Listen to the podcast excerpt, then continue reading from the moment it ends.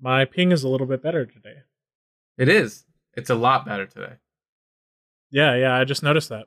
Uh, based on our clapping, I was like, wow, there's like a half a millisecond or half a half a second missing from my my lag, which is pretty good because normally it's almost a full second.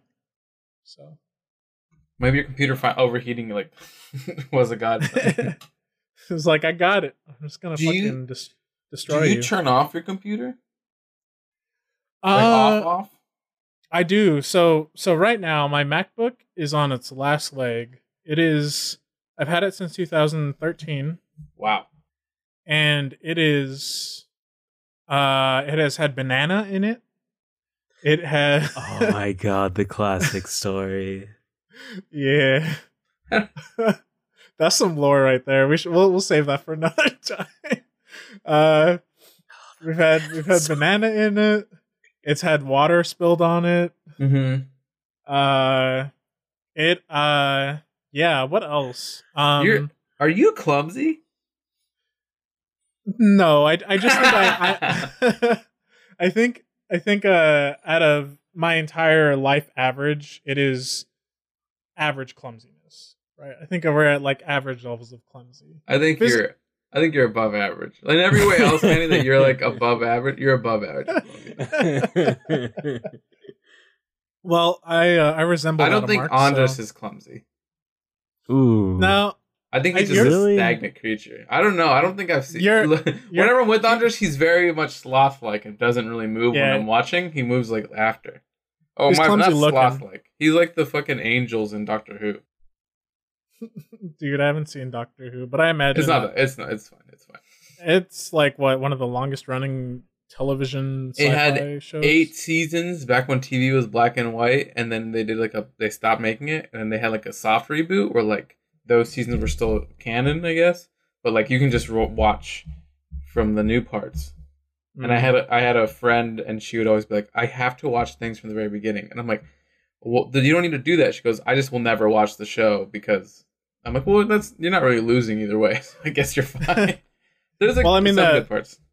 Yeah, the interesting thing is that you you can't watch the entire show because they lost a whole bunch of old Doctor Who episodes. Because BBC really? Used, yeah, BBC used to rewrite over their tapes. Uh, BBC yeah. didn't have Craig on their recordings. nah. So BBC it's pretty really wild. Was just trying to save fucking money.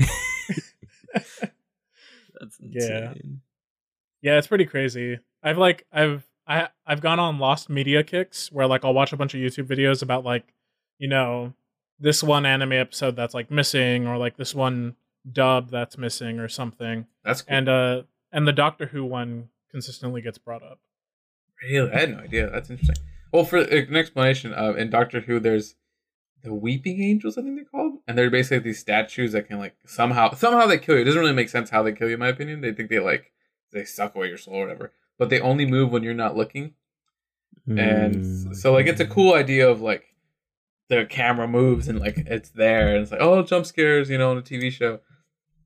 But there's definitely like a part where like if you just have two people you can just be like all right keep your eyes open for like 10 seconds i'm gonna blink and then i'll go or i'll just like alternate blinking and it'll never really get me. But there's a part where like it can if even you're watching it and you're trying to get it to move on like a like a video recorder, like a video recording, it'll come out of the TV and I'm like, all right, that seems a bit excessive. Like that may be them saying like we don't know how to write this. Like it might just be them uh you know elaborating on this, you know, satirical meta analysis about media culture too. Yeah, I mean that's what I said when I was 14 watching it and I confirmed can steal your soul if you don't look at me. Exactly. There's a one more part about Doctor I want to bring up and how shitty it is because he has like the little like it's called the sonic screwdriver, which is basically the Deus Ex Machina tool, where like once they write mm-hmm. themselves into a corner, they don't know how to get out. There's a part where like they need to run away, so he points it at a wall and then makes like a freaking like three by three wall, a hole in the wall and they crawl through it, and then the bad guy's gonna crawl through it, and he just points at it again, and then the wall's back to normal, and it's like, what happened? Like, what? How did that work? And it just like he never uses the power again. It's very like JoJo in that aspect of like Star Platinum does this ability and it's very powerful, but he'll never use it again. and it's just like, that, oh, it would There's really usually like one moment per part where that happens. I always remember that one. I'm just like, wow, he can do that, and it's like Starfinger. Starfinger. That's yeah. the one everybody likes to point out. Or G Gundam had one where um he the main character can doesn't attack with his right hand, and then like they the the guy blocks it. He goes ha, left hand, and then he like he kills him with the left, and it works. And there's another one like he like makes clones of himself, and he makes like a sword out of energy, and like never. It's just once an episode he gets a new power that never comes up again. That's uh I'm so behind on my JoJo. I think I'm on part three. Wait, wait. So is is I Phantom, got this, it's, Andres. It's it's Phantom Blood, right? Is is the first part? Yes, that's part. Or, yes.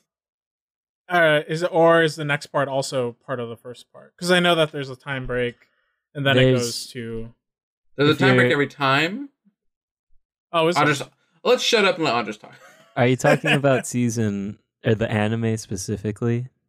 I am. I am specifically talking about okay. the anime. Season one is part one and part two. Okay. Oh, so, I didn't know that. Then I'm yeah. then I'm on part four. I I have yet to watch part four, which is where I hear three? it really. What's up? You watched all of part three. Does does part three also have is does part three? Oh Just, my god, Joestar? it's been a while. Yeah, yeah. Does does it have his later half of his life too? Where there, I'm assuming it's yeah. Is that also? Part? It's when he's. Okay. It, it's when he's like an older an man. man. Yeah. He he comes part four. he's also four, part four. So. Yeah, yeah. I'm I'm aware he's in part four. No, then I am halfway through part three. Okay, I'm like. Part three is uh, very long, so that's why I was wondering. part three, but isn't every single part longer than the last? Mm, no. No. Not really. Part and I were talking like a hundred chapters. Four is the Damn. part one is super short. Yes. Part two is a little bit longer, but still relatively short. Part three is pretty long, like maybe double the length of part one at least. Part yeah. four, I believe, is the longest. If I, uh, part five is about part three length. Like it's still pretty long. Uh, part six, I think, is kind of long. I don't remember. And part part seven is very. It's kind of misleading because, at least in manga form, like parts three through six or at least like 150 chapters approximately I have the chapters right here if you're ready. But part seven is like only a hundred and something, but it also is from a monthly manga, so they are longer chapters. Part one is 44 chapters, part two is 69. Nice. Part three is 152. Part four is 174, which is the longest.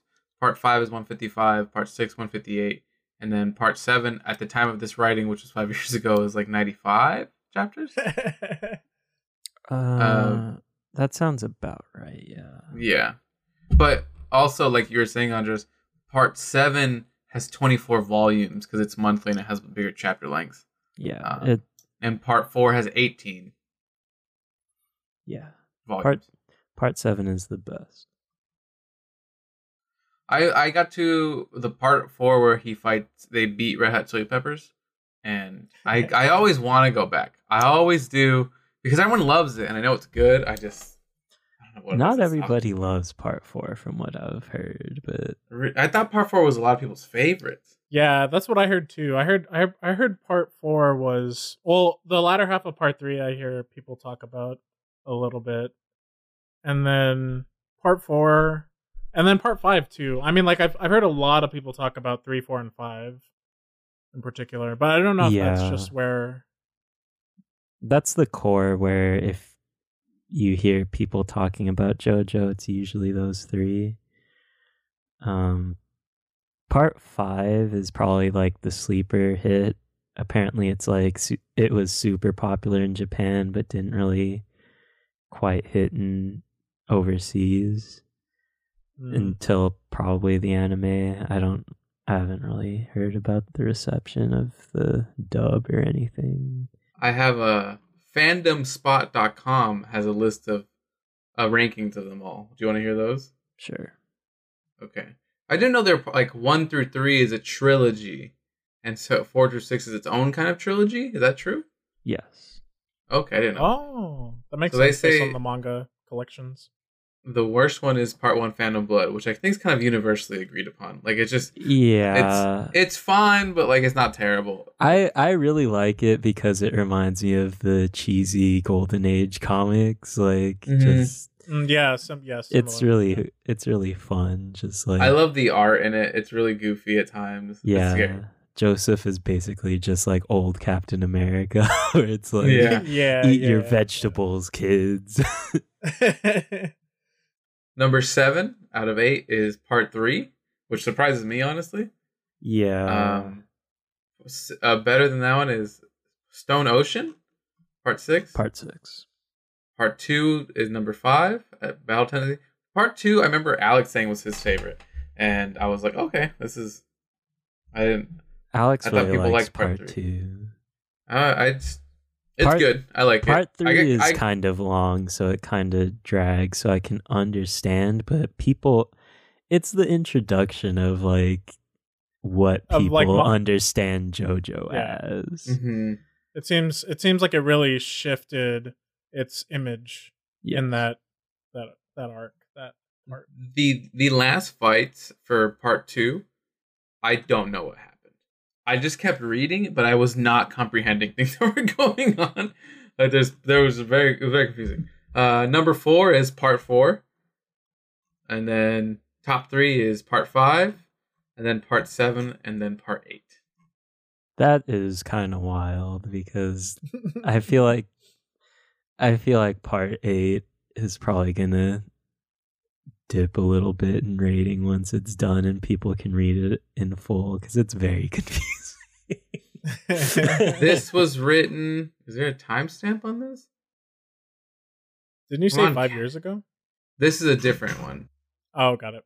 Um, yeah, there's no timestamp on this, which is a sign of bad journalism, in my opinion. My favorite Yeah. is by far part seven. My like other guilty. oh no, if I had to rank mine, it would be part seven, part 4 mm-hmm. and then right underneath it, part five. You could probably swap those two, and then mm, part three, part eight, Damn. six, two, Two, one. one. I'm seeing on this other. This is another a Reddit forum again.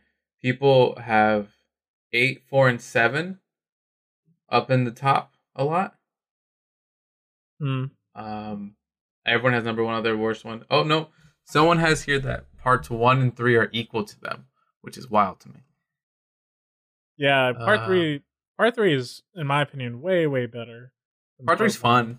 Part three Yeah, is yeah, just like a road trip. It is. It feels like such a. And didn't he say like he got lonely, so he wanted to draw something of like these people going on a road trip and having fun together or something? That's cute as fuck. It's adorable.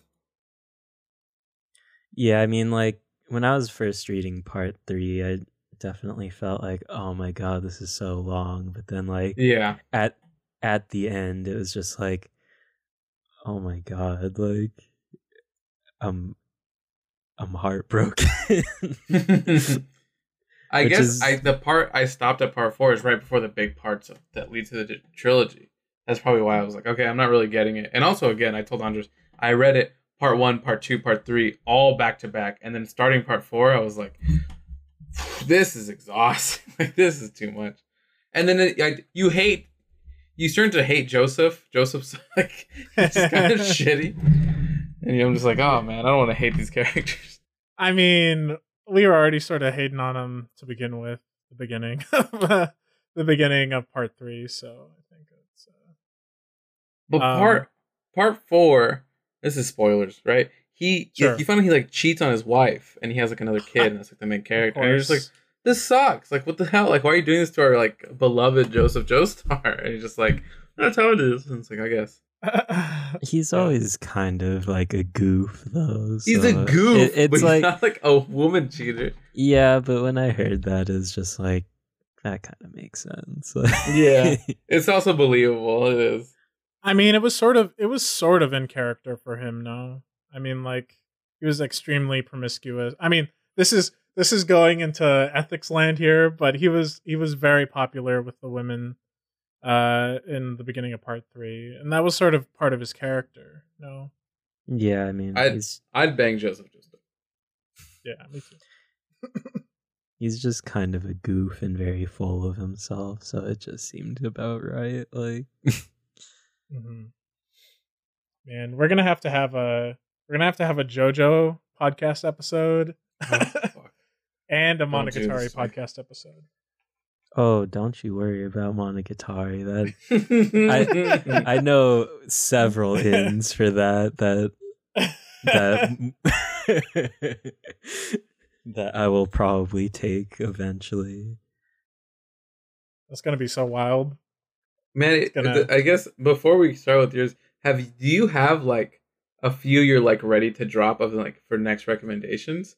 I was thinking, I'm like, I have like nothing. I really Really? don't have much. Like I do and I don't. Like they're all like just like reading most of it. I realize I read a lot more than I do. I don't want to give you guys a podcast because all my podcasts are like. I guess I could. You can But, like- you can give us another rating thing if you were reading something. I, I was like, I want to do. I was thinking like, what what else could I do? At one point, I was like, do I go? We have to write jokes and try doing like a type five on podcast, and I was like, I would hate doing it. I don't want them doing That sounds- it. It that sounds, sounds terrible. awesome. But then I I, was like, that. I I probably do need this this push to do more things, and I don't know. We'll see.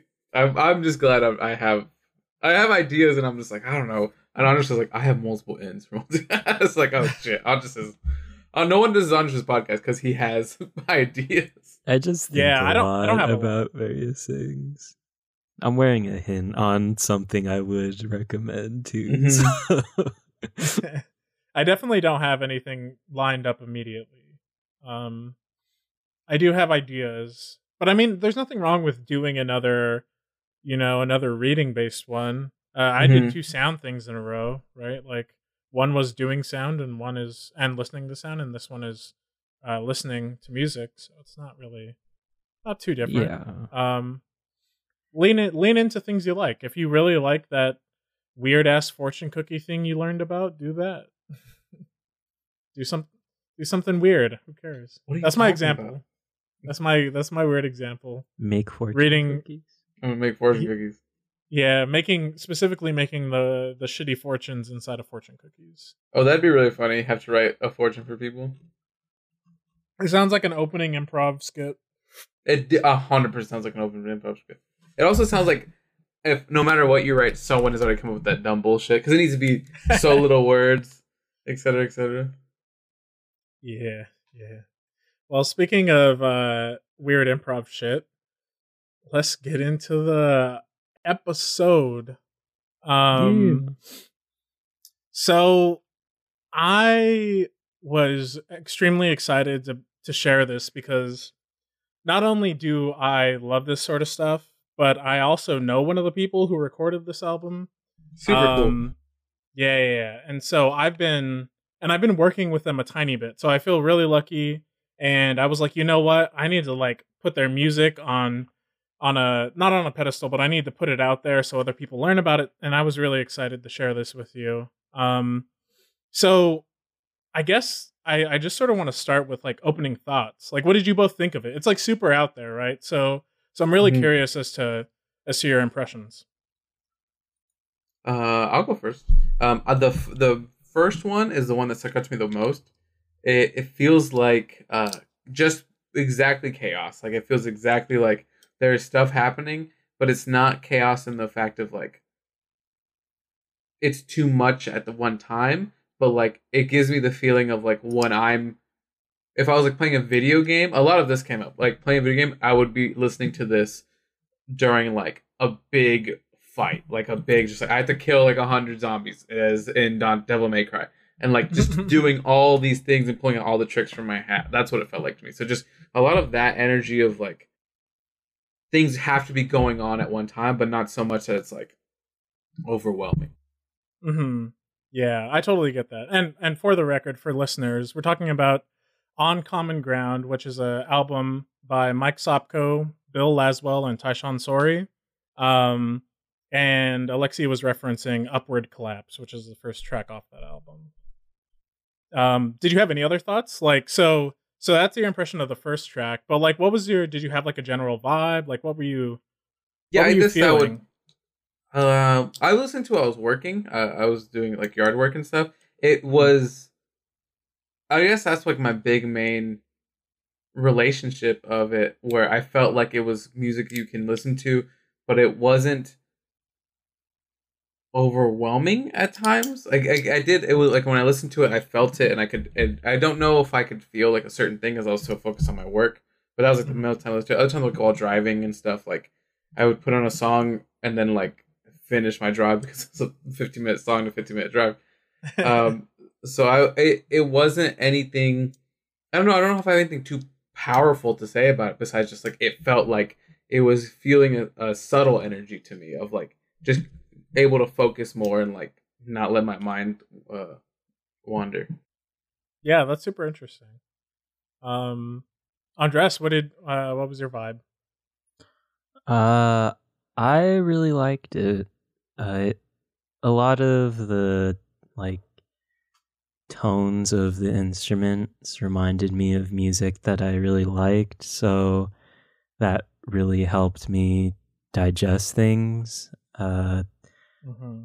like a lot of my notes are just kind of comparing it to bands that I'm familiar with or like in some capacity. So it was a lot of fun listening to it. I mainly listened to it in the car on my way home, and I was able to listen to it on my decent headphones this morning while I Mhm. was taking notes to make sure I have something on record to talk about. the Uh, yeah. classic.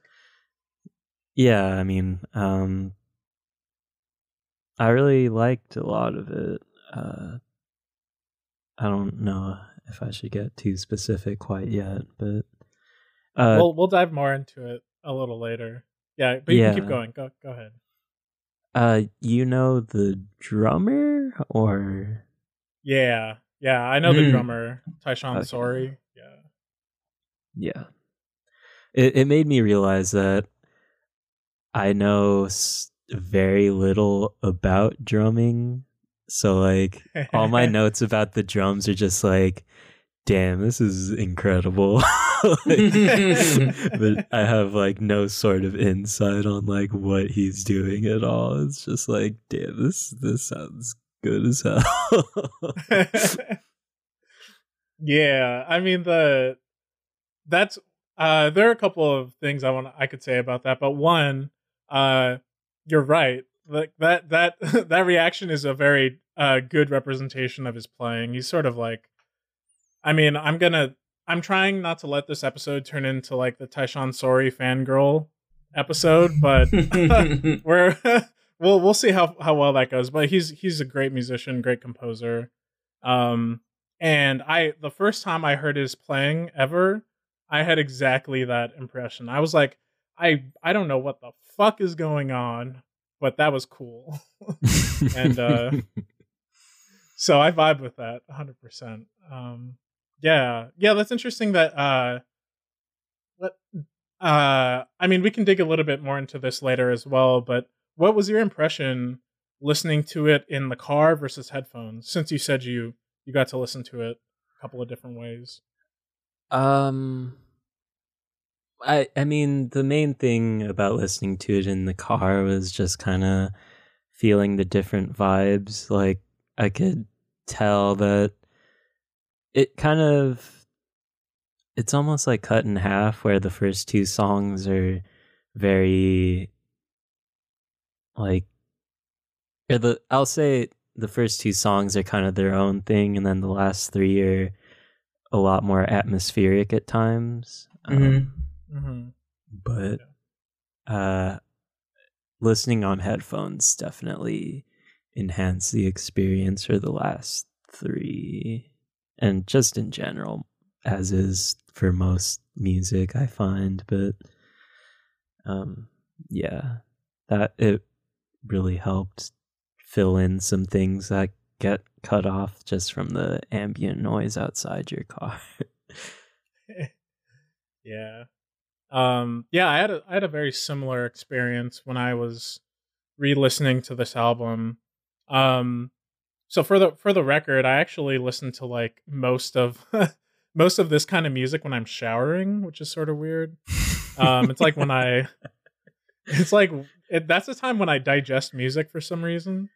Uh but I listen off of my phone. Uh Yeah. Mm. so you can imagine how much is lost when I'm listening over phone speakers. Uh so for the couple of times the couple of uh times I first listened to it when I was actually like trying to understand what the album was about, the songs that left the biggest impression to me or the, the tracks were tracks 1 and 2. Um Mhm. and those happen to be some of the louder tracks. So I think Yeah. uh, I think that speaks Mhm. to what you're saying, Andres. Is like, um, I I'm pretty sure that I think actually the first time I listened to this album all the way through, uh, with headphones was like two days ago. so I feel that So- for sure. yeah, so it was a completely different experience. Uh, so up until two days ago, I lost so much of like the the subtlety that was in, uh, like for example, in the beginning of most of these tracks, there's sort of like this quiet electronic drone component. Yeah. Like the synth, Yeah. right? hmm Yeah, it's super crazy. Uh, I never noticed it until two days ago, and I was like, "That's so strange." uh, but yeah, so so that's how I digested it. Um, which is why I was curious because mainly digesting it through cell phone, it like sort of sort of framed my preference for the album in a certain way. Um, but we we can talk about that more later because there's actually a point I'd like to bring up about that. But um, but yeah, I mean, just getting further into why I was really excited about this album. Um, I mean, you both know I like crazy shit, right? so this album definitely fits inside of that space. Um, it has a lot of improvisation, which uh, I partake in a lot. It has uh, some interesting like collective composition stuff happening, some like more compositional things. Uh, it's noisy as hell, which is very nice. Um, and certain tracks are really loud, which I also appreciate. Mhm. Um, Just a so quick I question. yeah, what's up? Is is this all improvised or uh, that's what I was trying to figure out because that was the vibe I was getting. But There's moments where it, it feels like it's.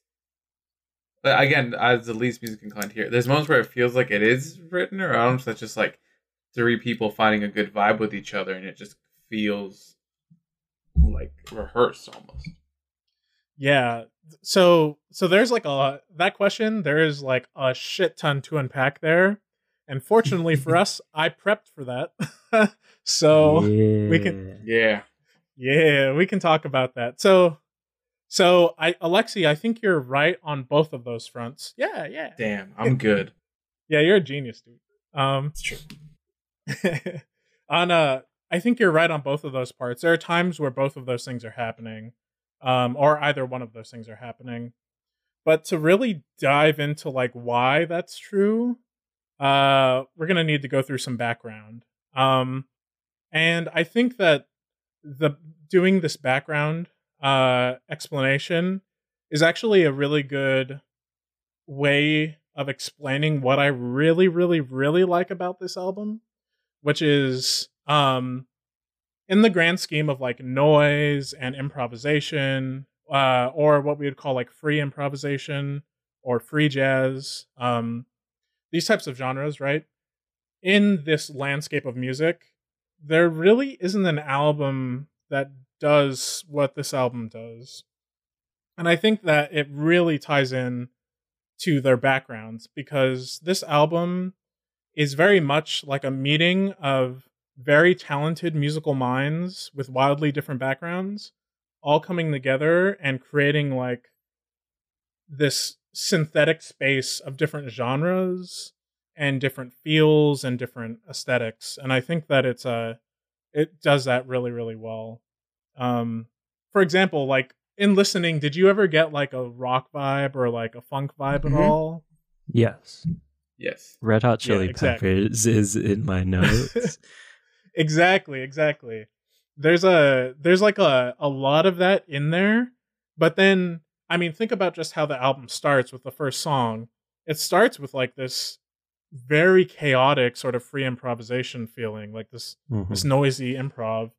Um so like to go from that to like a post rock sort of thing where like there's like an ending to a song and you have these crashes and like sort of stereotypical drum fill things Yeah, Um, I, I, I- that was one thing I noticed a lot too. The drums felt, and everything the drums did made me feel exactly I think what they wanted me to feel. Like this is the ending, like in that first one. That's why I liked it so much. I, I, mhm. I also was that was one of the one I kind of kept going back to. Was I would I like I like that ending of like the drums are just kind of like making me feel like the journey was coming to a close.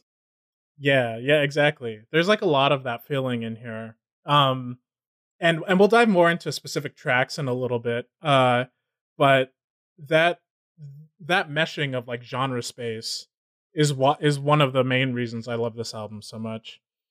Um so before we get into the background of the three musicians, I'm curious if either of you looked up anything about them. Do you ever find anything? Do you know anything about any of them? I'll, I'll get up front. I was very. This is a very chaotic week for me. This is my first job interview this week of like, so like tons of stuff going on, and I was just like, okay, I, I this took a back seat, so no, I didn't get too much. No, no, that's fine. I'm you got to do what you got to do, you know? You got to get that coin. Uh, this morning I looked at, or I was just kind of curious. So I looked at everybody's Spotify page, and I Hmm. saw that. Uh, which one is it? I think it's Mike Shinoda. yeah. Mike Chester Bennington? Shinoda. Bill Laswell's Spotify biography is like super extensive, and I didn't read all of it, but like compared to the other two, that's just like this is what they're into or whatever. Tyshawn Sorey's is also pretty longer, but like Mhm. but Mike Sopko's is nothing. it is literally nothing. But Bill Laswell's was just like so long, and it's like, oh, this dude's been around for a while. Yeah. There's like that's that's one of the really interesting dynamics of this album. Um so to put that into perspective a little bit. So Mike Sopko is the guitarist on this album. Uh Bill Laswell is the bassist and sort of like producer of of most of this album. And Tyshawn Sorey is like the drummer and uh a lot of the from my understanding does a lot of the compositional work on this album. Um but Because Bill Laswell that's what I was one- trying to figure out when I was looking up, like just who played each instrument. so, yeah, it's super. I mean, that's one of the things with like improvisation and like quote unquote like experimental or new music space is like people do so many different things and it's really hard to tell what's happening a lot of the time. Um but yeah, so Bill Laswell is I'll start off with him cuz he's the oldest from my understanding. He was born in 1955 and he's he's been through the block a lot. He's a he I think he does have the most extensive background. He's not Um, from around the block. He's been through the block. Damn, He's been through is the block. Much wilder than I've ever been in my entire life. yeah, he's gone through cinder block. Uh, quite- Fifty-five, you said. uh, sixty. Yeah, nineteen fifty-five. So he's like sixty-six. Good for him. Yeah, I mean, you would be surprised. A lot of the musicians in this like type of scene they're playing like crazy fucking music until they're like 90 something. Like until they die basically. Pretty wild. Something that always sticks with me, Manny, when once I was like I was asking like how does your like like what is your career path supposed to look like, et cetera, et cetera, because I really don't understand at all how it is. And you said to me, more than likely I'll be making music my entire life, be dirt poor, and then when I die I'll get some recognition. And I was like, oh, like I got real, and I don't know if that's still true or that was like a great joke you did or whatever. But I was, in my head, I'm always like, yeah, poor man, he's gonna die before anything happens. It always Uh, makes me sad to think about. I mean, it's true. Many years later, uh, that sentiment is very much still a reality for a lot of people. Um, Manny was eight years old when he told me that. That's the same for architects, honestly. Yeah, yeah, I mean that's the interesting thing about like art and also like art. I mean, we we have to have. I know I know this is probably totally out of the realm of this podcast, but we have to have an architecture episode, Andres. We have to. Mm, If you don't do it, I'm gonna do it.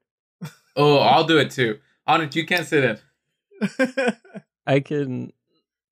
ah, We- I feel. We should, I feel like should we would need to like have about the about everyone else's like sp- like favorite past specialties and passions, but not include the other person. Like me and Andres do like a big noise, noise music podcast. You Andres two do can hang.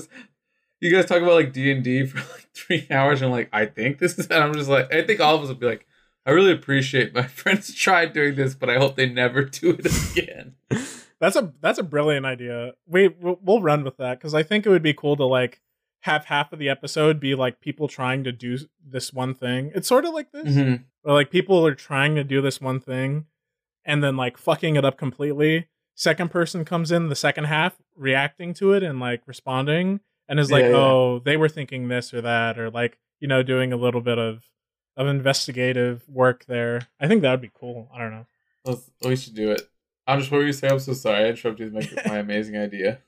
Uh, in terms of an architecture episode, we'd need to like have Manny here in California, and we could like do Oh, an architecture tour because you really need to experience it to be able to actually talk about architecture. Unfortunately, I just we don't have enough Roman pillars in, in all of the homes now. I think more Roman pillars is my key takeaway for architecture.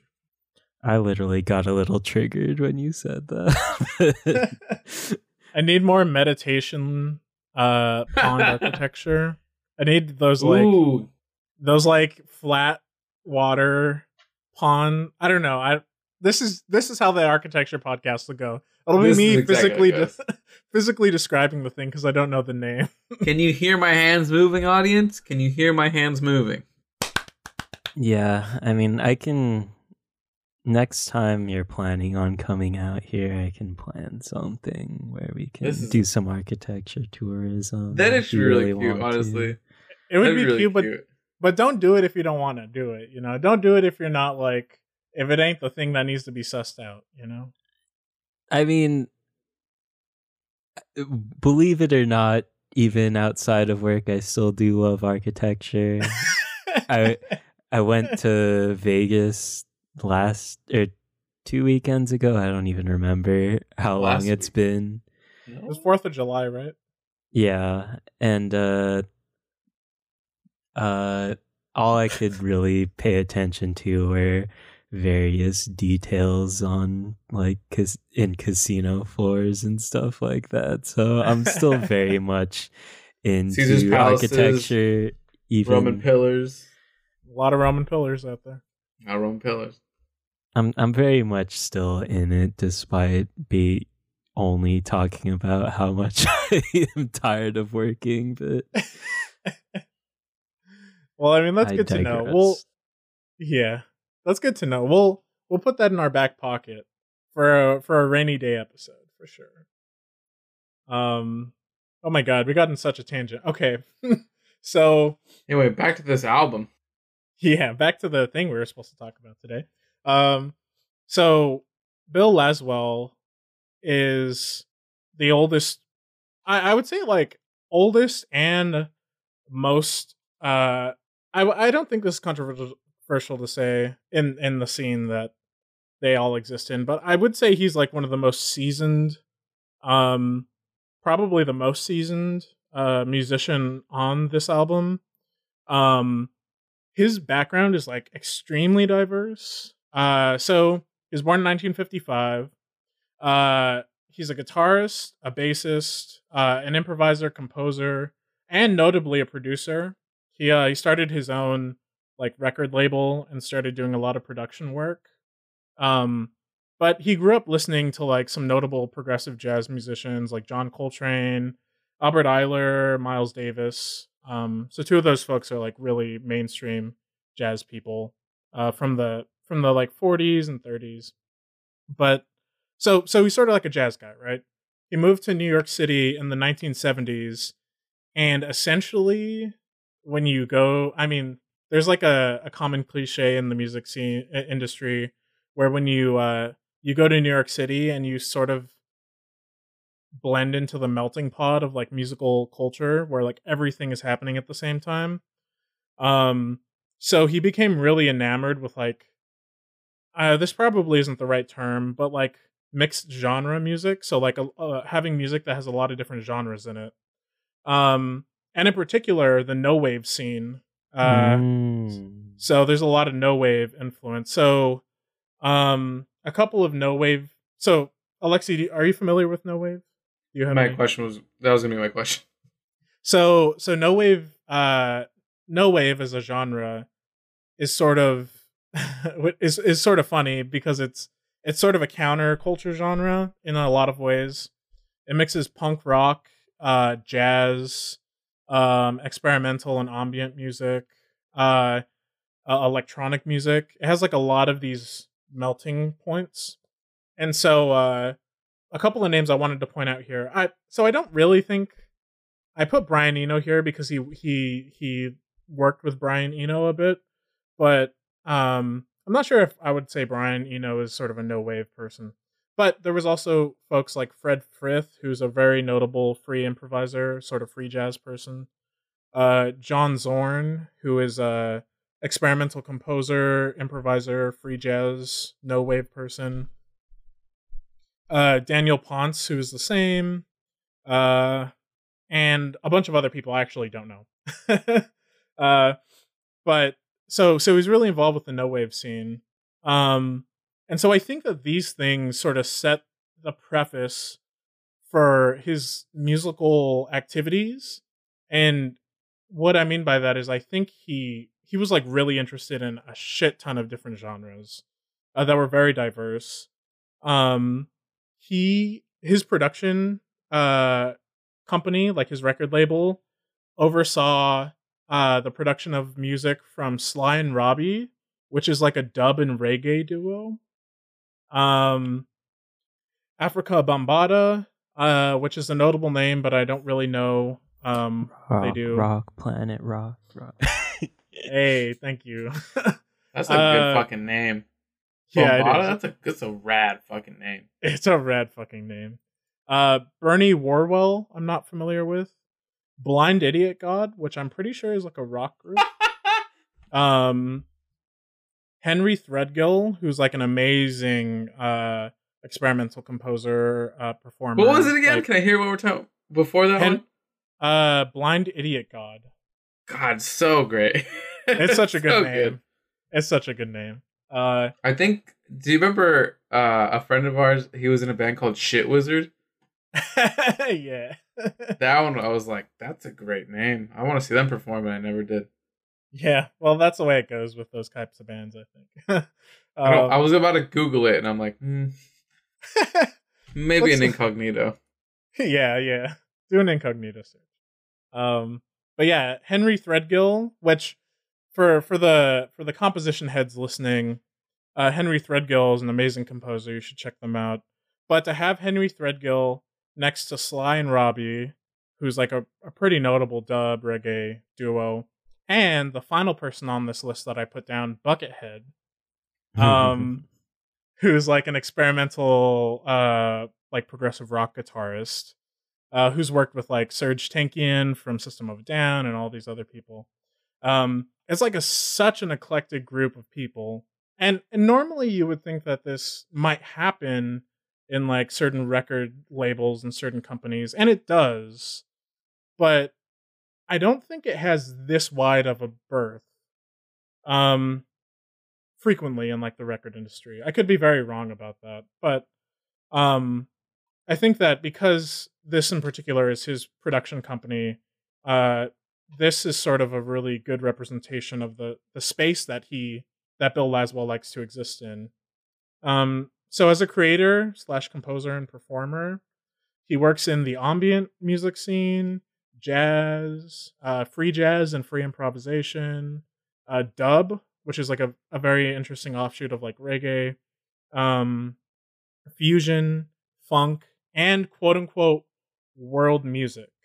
Uh, I put that in quotes because world music is a fucking scam of a genre. yeah. But we we could have an episode on that. uh, USA equivalent to world music is folk music. I'll sit out. I'll sit out for that one. You can bring in someone else. no, no, no, no, we don't need to. Um, Can we? You- you can, can I? rock Can I just talk about Shit Wizard real quick? yeah, hit the shit wizard shit. Shit Wizard had a release um, June seventh, twenty eighteen, and then three years later, on June seventh, twenty twenty one, they released two songs. Nice. One song is uh, Shit Plague Fecal Vomit, amazing name, which is an album, and then they had another album called Pure Pube Freebaser, which is another six songs. One song is five seconds, called Yeah. Death Beer Four. This is amazing. Is this just like a hardcore band? Or... It's Um, a- yeah. they're like- There, uh, from my understanding, it's like a mix of like hardcore metal, like like uh, synthwave, and uh, sort of just like noise. I think it's not a. I don't think that that's a very conscious decision, but but that's like that's if you say that to any musician ever, that's like a big insult. so That's a huge insult.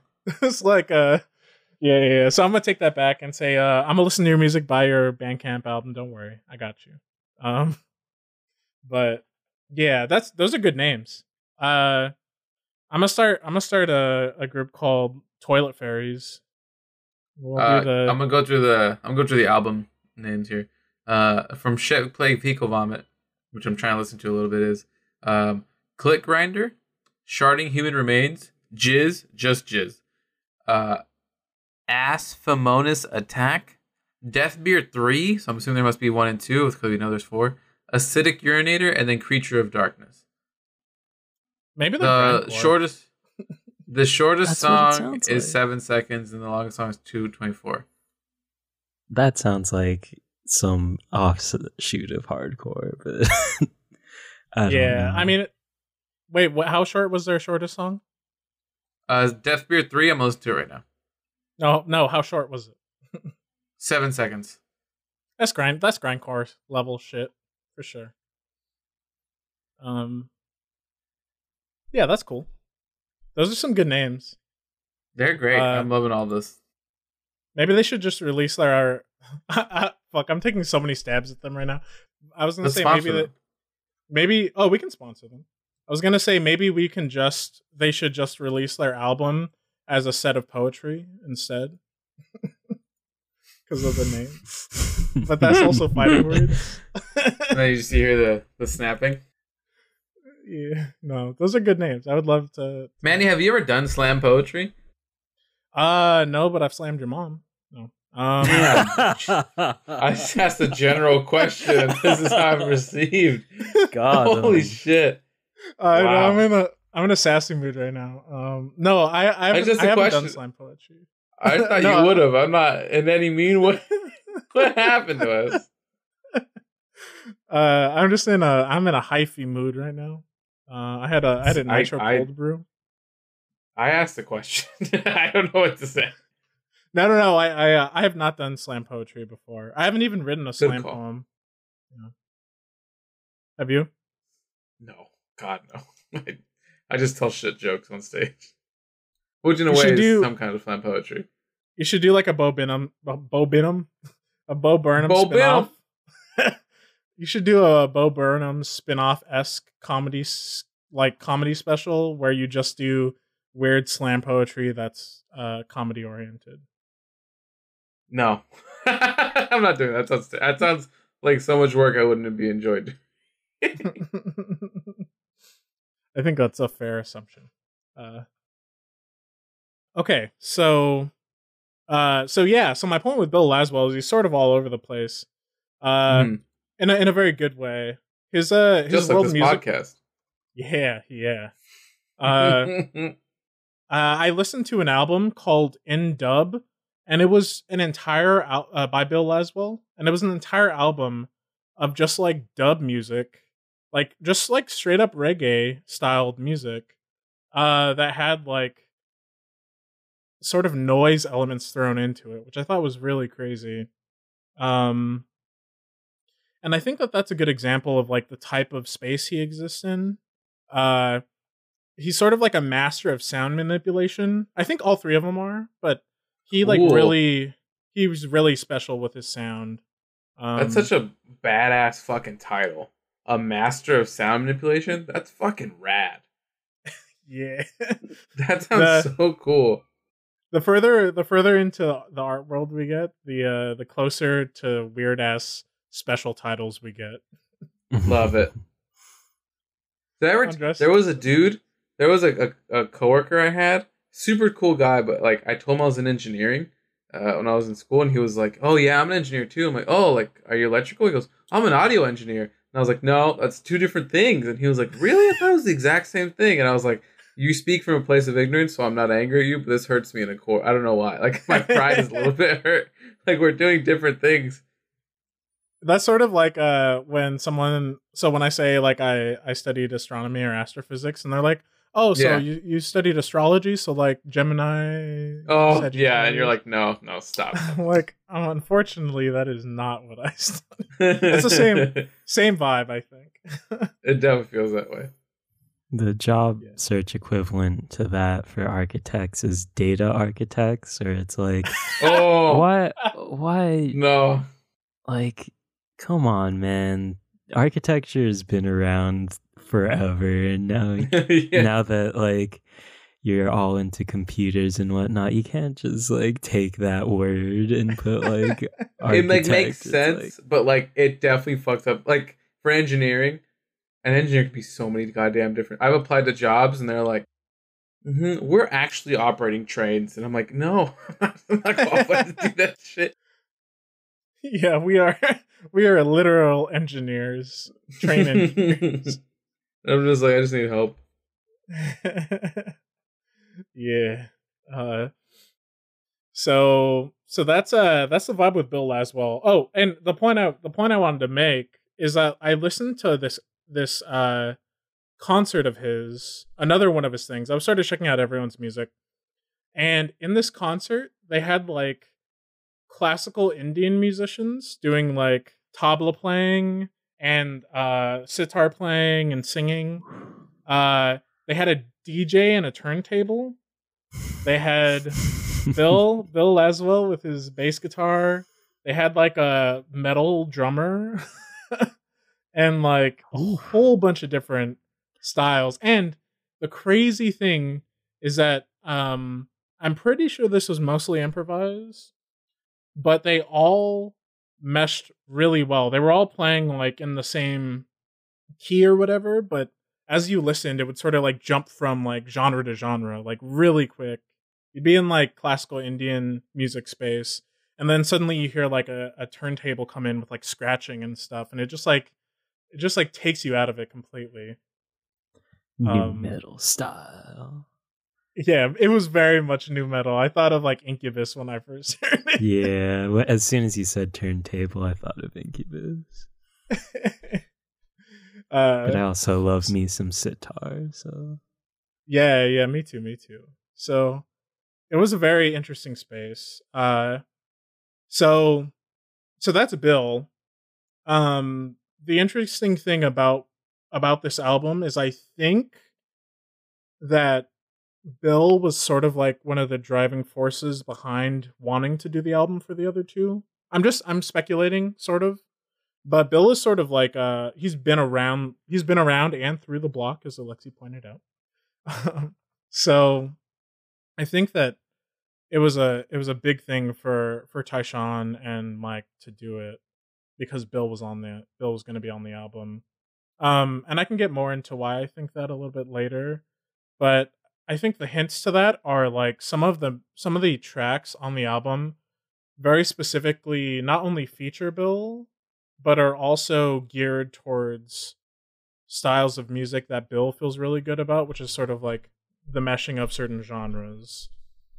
Um, I, I also kind of noticed that Bill never really jumps in the spotlight in a lot of the songs. Like he's more mm-hmm. just kind of the driving force that like holds everything together. Yeah. There are some good examples of that. Um a lot of a couple of the the quieter tracks are actually like Bill driving like either like a groove. Yeah.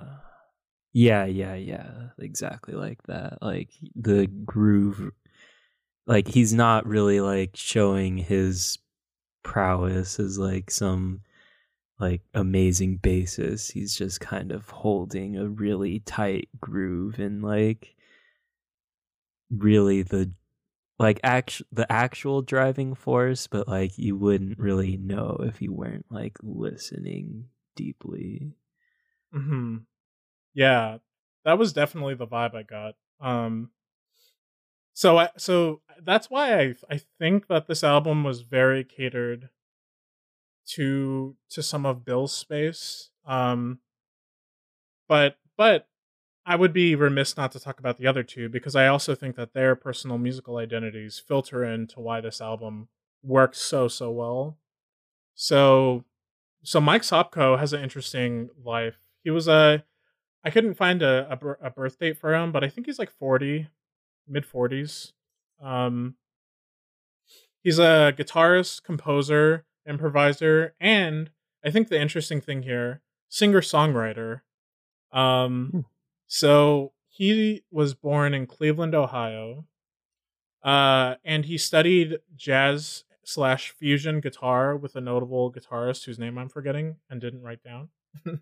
but uh, but even though he uh he went down that path, he also has like a huge amount of forays into other genre spaces um where he is playing guitar uh, he like does a lot of folk stuff. Uh, he does a lot of singer songwriter stuff. Um, and I guess most relevant here, he uh, does a lot of jazz, blues, and and free improv. Uh, so like a lot of noise improv stuff. Um, he's played with like a really wide variety of musical acts. Uh, like he played with Los Lobos, which I think is weird. Um, which is yeah, I'm. I actually don't know a lot about Los Lobos. I'm wondering if either of you do. I just Not know a that they're like no. It sounds so familiar. they were a really popular rock band. I'm pretty sure they did. Uh, they have a really really famous song. Uh, yeah. I know they always get confused with Los Lonely Boys. Yes, they They do. they are different fact- bands. In fact, they are. I just looked up uh, the song that I thought was from Los Lobos, but it was from Los Lonely Boys. So I have just committed a cardinal sin. Um, uh, I know more there- about Los Lonely Boys than Los Lobos. I just know that Los Lobos are from LA, I think. hmm Yeah, they're they're a rock band, uh, very much just like straight up rock. Um, so that's I mean it's cool to see that that Mike can exist in like the rock space. Um, I listened to a an album off of his Bandcamp that was called Folly, um, and it is like it is like straight up folk singer songwriter, just like just that with some interesting like instruments thrown in. But Nice. it was a yeah, it was like an hour of just like quirky folk music.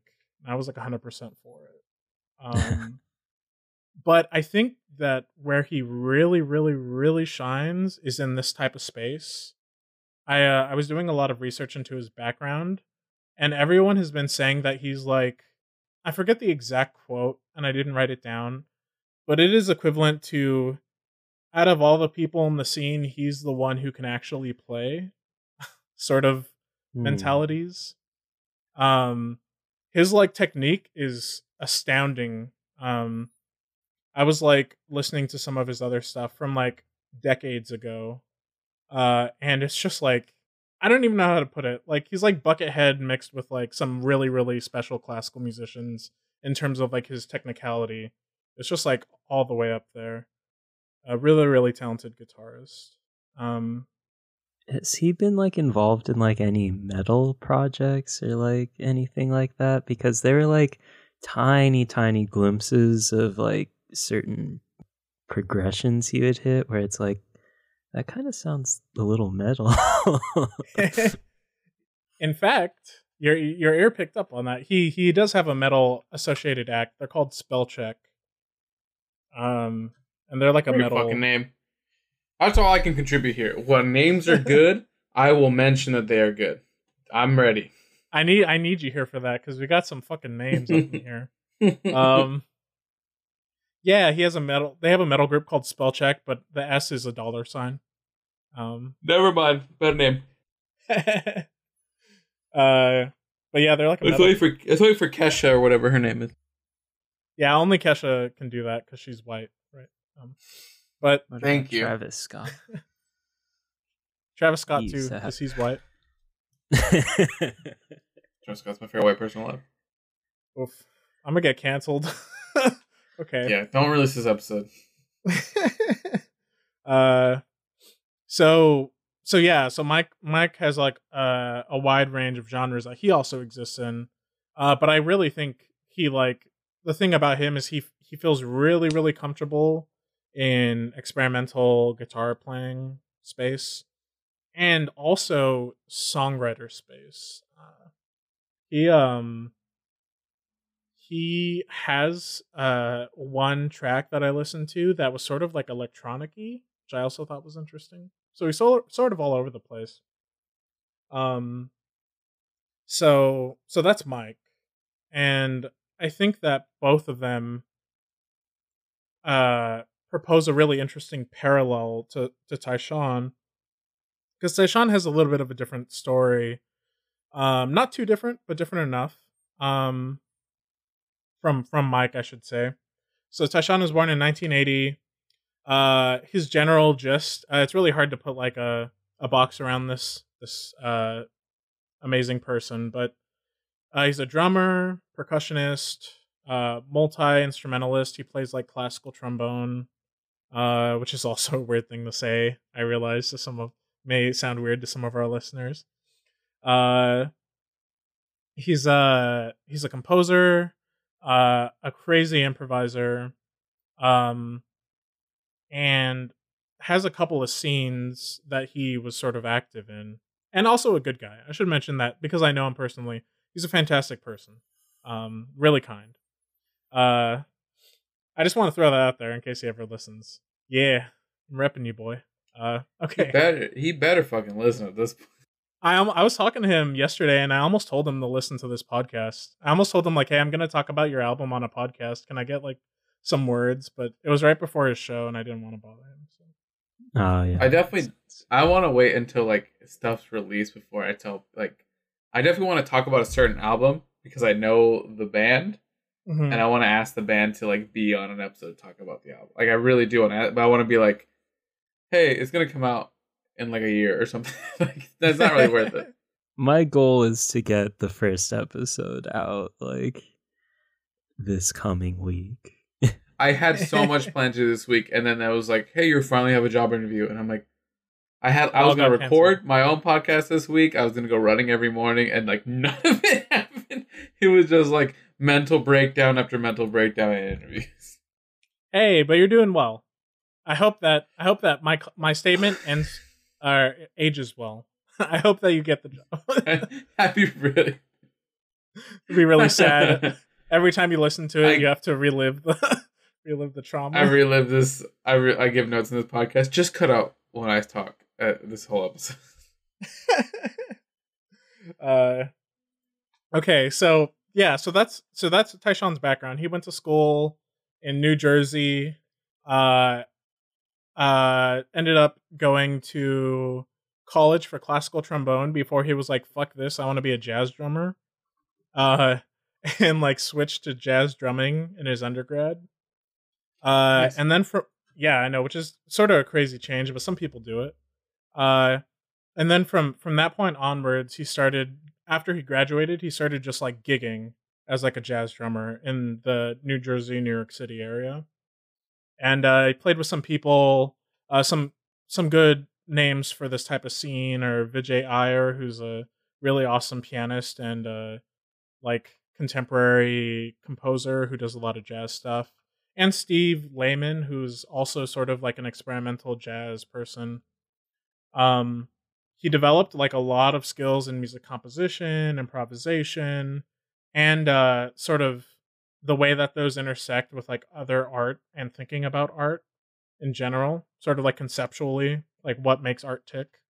Um, and uh, his background. So so after that, he went to Columbia, which is uh, in New York City, and notably, it's a very uh, popular school to go to for music composition. Has like a very long track record.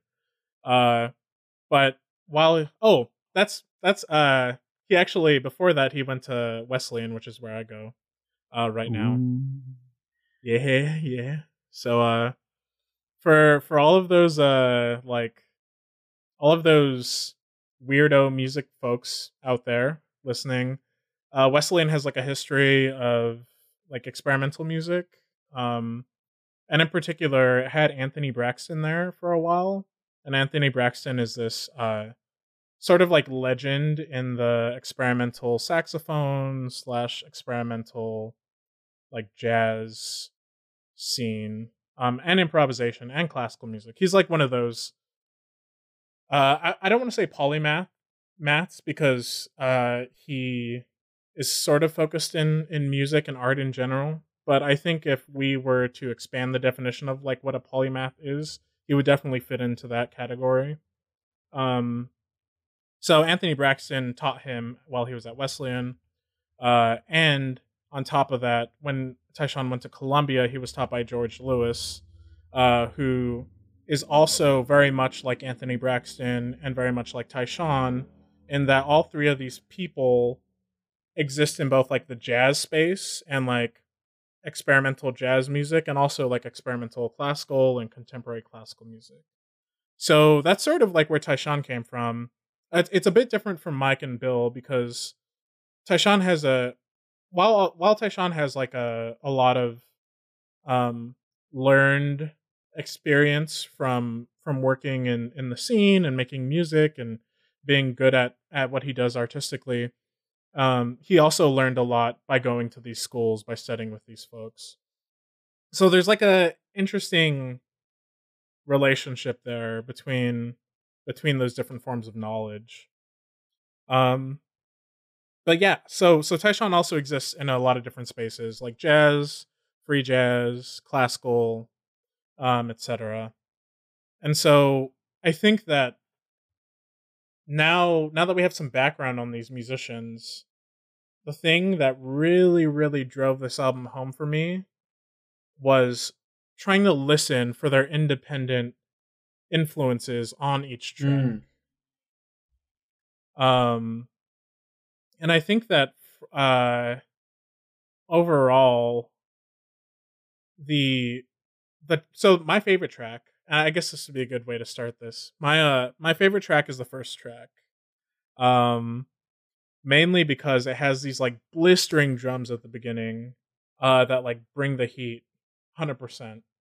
And uh, you know, Tyshawn going really hard, which is very much in his space. Um, and then Mike and Bill joining uh and sort of doing what they do.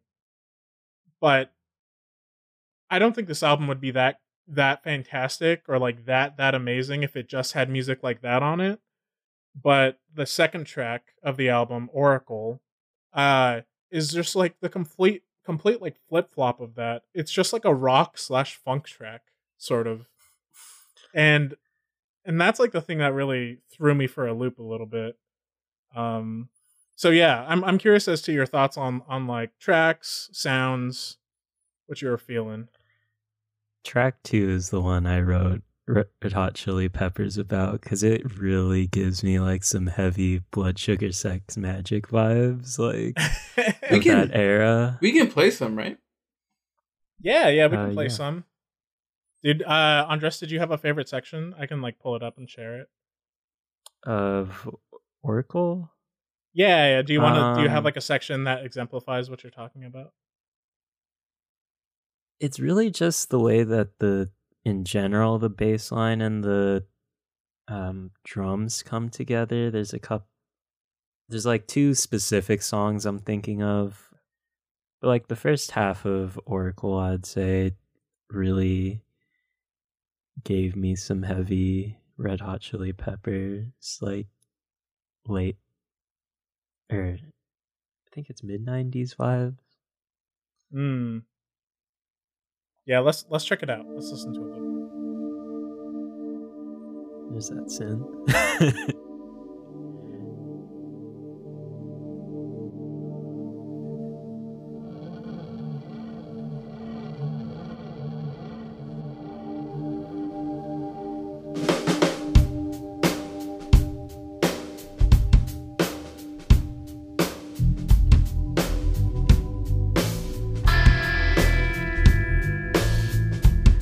drums also vaguely reminded me of like the Maroon 5 song Sunday morning. it does. It does remind me of that too.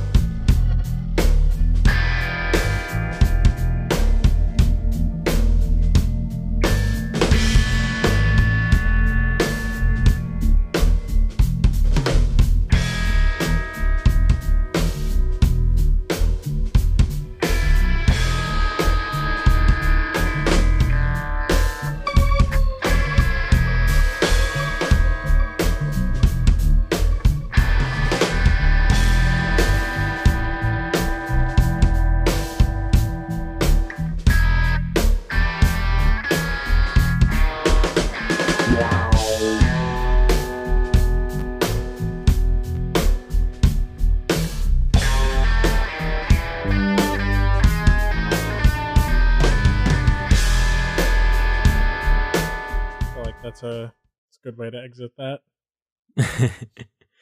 but yeah, I mean, uh I think it was mainly just the bass and I suppose that gave me a higher opinion on old Chad Smith strumming. but uh, yeah, that that part just vaguely reminded me of Red Hot Chili Peppers for some reason, probably just because it sounded pretty funky. Um, Um, I, I I've said it before. I, I hope this doesn't diminish what I'd say. It's just kind of like my big point of reference. It totally feels like, uh, I mean, you may have played it. No More Heroes. Do you remember No More Uh, Heroes?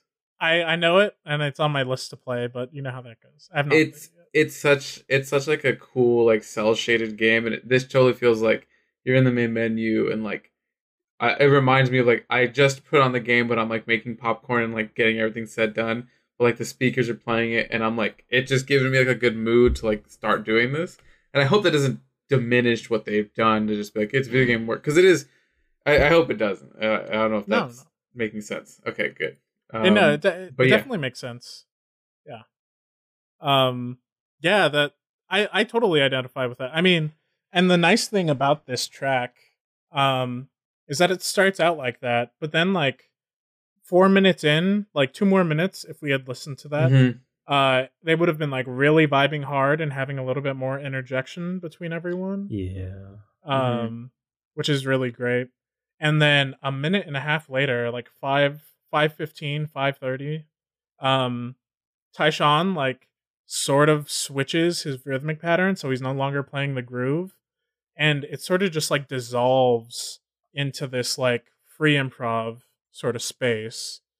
Um, and uh, when I was listening to it, I I I couldn't help but remember this like quote in this biopic about James Brown where uh the uh the character uh James Brown, the character, right? is uh he was a character. He was indeed a character. he uh he says uh something to the equivalent of everything is a drum or like you he he was pointing to like the saxophonist mm-hmm. and the trumpet player is like you're a drummer you're a drummer you're a drummer um and and i i think that that was sort of that part of that movie was from my understanding is depicting some of the early birth of funk music um because yeah, it was right around I, that yeah. time so i think it's very fitting that that like popped into my head here because this is so funk oriented it's like yeah such a such a crazy funk track. Um, and it also made me think about how like Tyshawn, uh, and and I think I think this is true in the broader like free improvisation slash like noise improvisation scene. Uh, but Tyshawn as a drummer really drove what everyone else was feeling and vibing and doing. Because once mm. Tyshawn let go of the the drumming pattern, like Bill let go of his groove, uh, and Mike just got a little bit more crazier with his guitar playing. Um, and it and it really did turn into like a a noisy section. Uh, but yeah, I love this track so much. It's a, it's very to listen to an album that has someone like Tyshawn and Mike Sopko on it uh and then hear this track especially the beginning of this track where it's like just a funk groove it sort of blew my mind a little bit because like there's uh, there is this expectation in some of these scenes to like be out there and to make like noise music to do these types of things. Um and just recently have we started really embracing things like singer songwriters in these special improv spaces and whatnot. Mm-hmm. So, uh, so to hear this and to hear these three folks doing it, like these three masters of their craft, really hitting it hard and deciding to do like four minutes of a funk track, I was uh, I was pretty, I was pretty into it. Um, and I think that that, yeah, that's what makes this album really special to me is like this juxtaposition.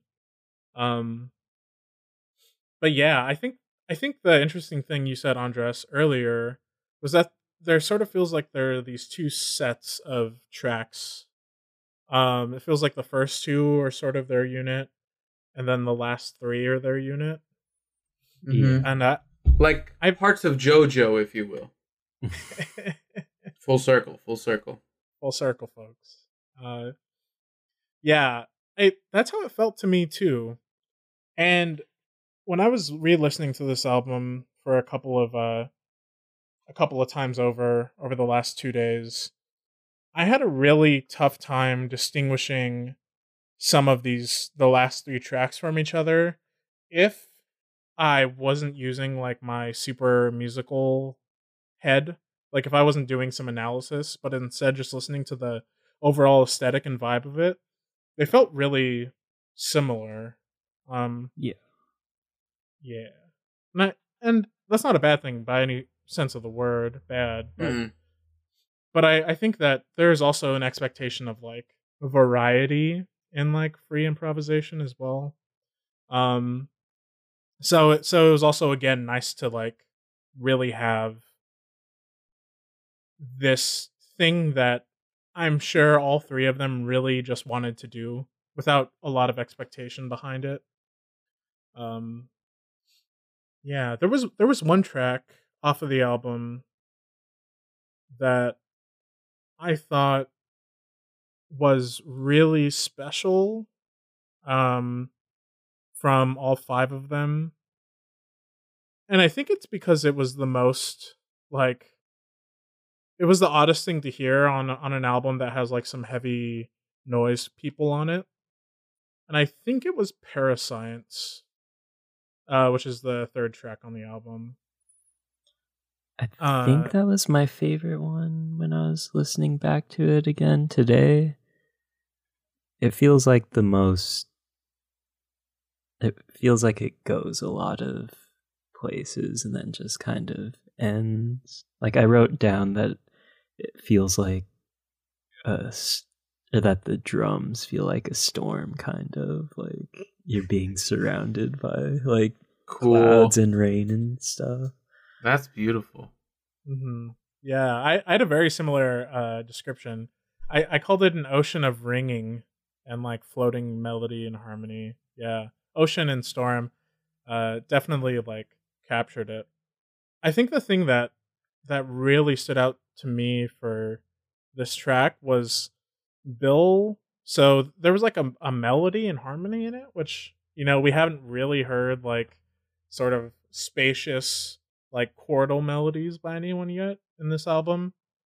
Um, but Bill, yeah, the bassist, is the one that's sort of uh presenting these melodies and harmonies, and is sort of doing like what sort of sounds like uh chordal harmonies on his bass, uh, pretty high up in uh Mhm. on, in its range, and I thought it was like such a beautiful change of pace uh from especially from the first track where it's like just so hard hitting and then you get to the third track which is the one we're talking about now and it's suddenly Mhm. like a very quiet ambient track um so i thought that that was great uh and and i actually i also think that mike uh mike's playing the guitarist playing on this track is also probably his most impressive, even though it's like very quiet and very sparse.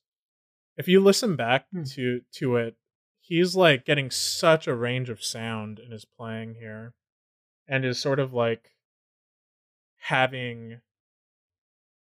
He has like these really fragile yet very aggressive, um, sounds in his playing that Hmm. I I really just enjoyed. In fact, I'm I'm gonna try to find them, uh, and I'll I'll play them for us because I thought they were very beautiful. They pull up the spotty again. Yeah, at a certain point, I was trying to figure out like what his setup is for guitar, just like the effects line up. I think the funny thing about this is I'm pretty sure Bill has more pedals than Mike on this album. But Mike I could see shit ton of that for pedals. sure. But I'm, I'm I know because I get what you're saying, and I was also thinking about that for for Mike. But I'm pretty sure Bill has like even more pedals. No, yeah, I mean the I feel like the I the fact that I could actually like kind of guess what pedals Mike has where was like the show that he probably doesn't have a ton of pedals. Whereas like Bill's like hitting Thundercat levels of bass tone where it's just like, bro, I don't know what's going on here. like how do you get how do you get this noise coming from a bass?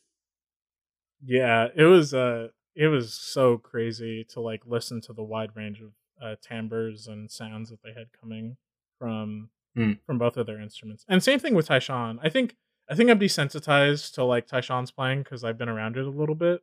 But Tyshawn is like his drumming, like we described at the beginning, has like such a wide range of of uh space that it can be in. Um Mm.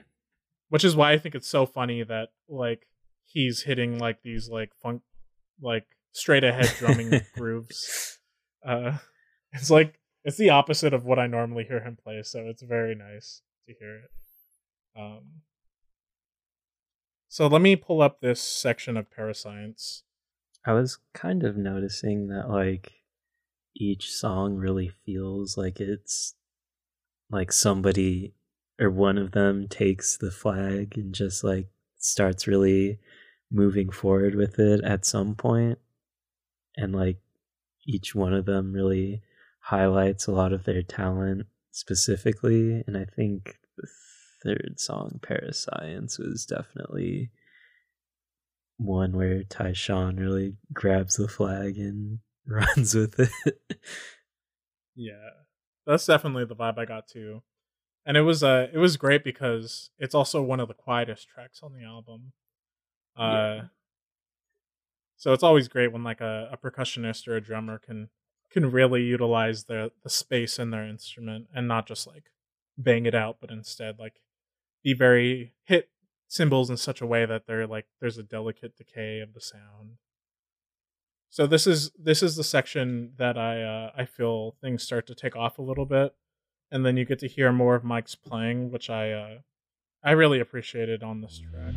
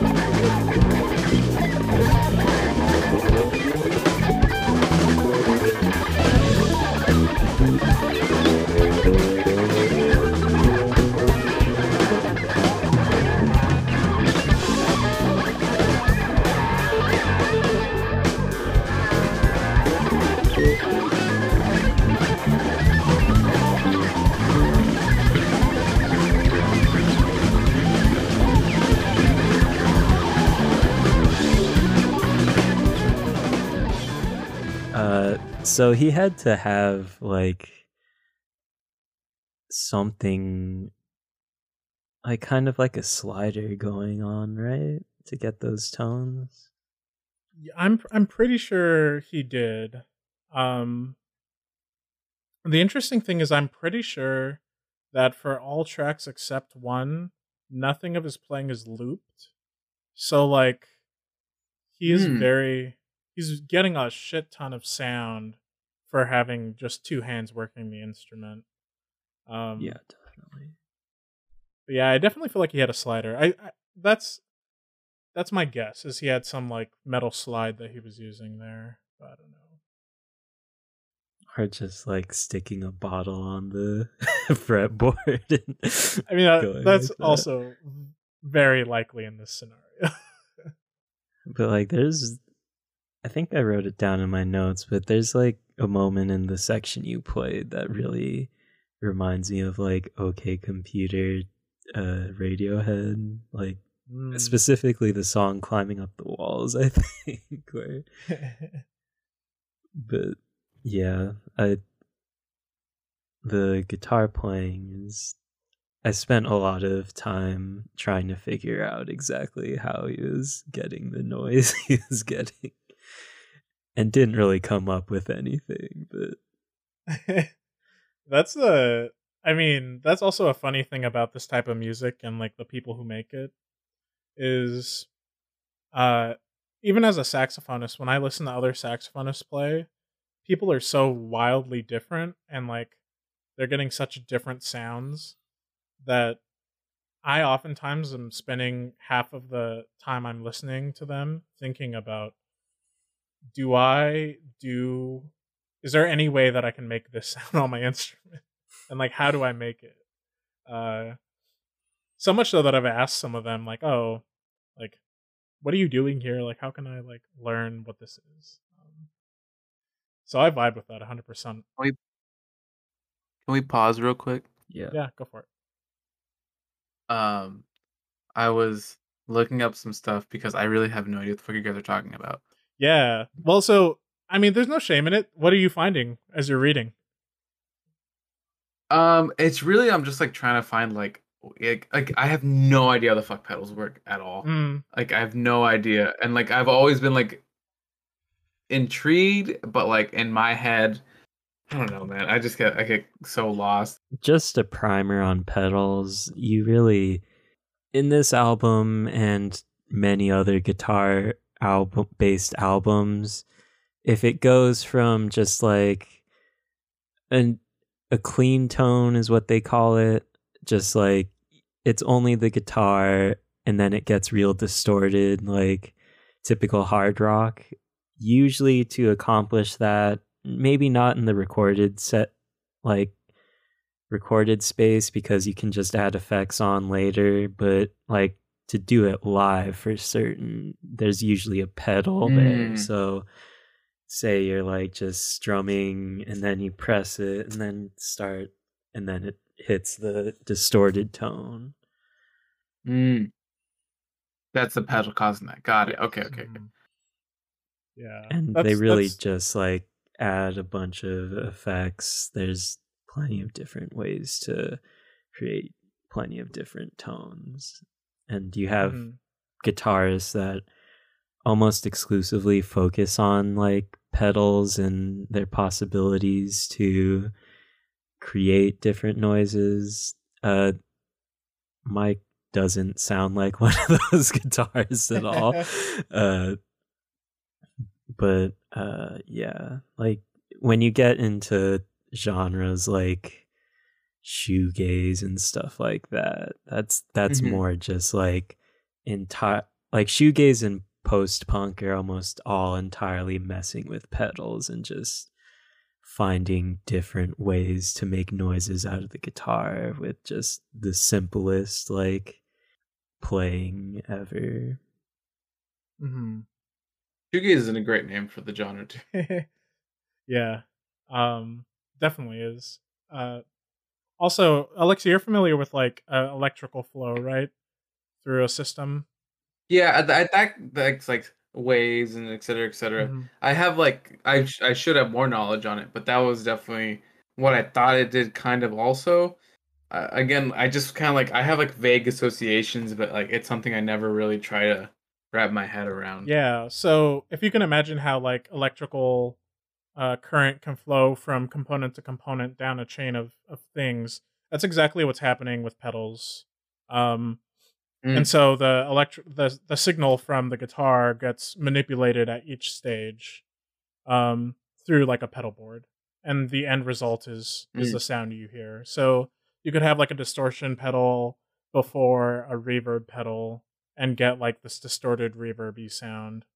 Um, Cool. yeah, stuff like that. If Um, I had a pedal board set up, I would do a prop moment right now, but I Oh, so- Damn man. it. we're missing out. Thanks for the the. I don't know. This this is definitely stuff like I always want to know, but and usually I have no problem acting like the dumb kid in the group. But I'm just like, yeah, I don't know, man. This is like a, a deep, deep music knowledge, and I'm just like I mean, I No, that's do, a little tipsy for this. I'm a little tipsy for this. I don't know if I can handle it. I could do an example of like a s what a slide sounds like on a guitar. Yeah, I have a slide whistle. let's do the prop prop moment. So that's what it sounds like normally. This is a drop D, so I'll avoid the top E string. And so Oh. Whoa.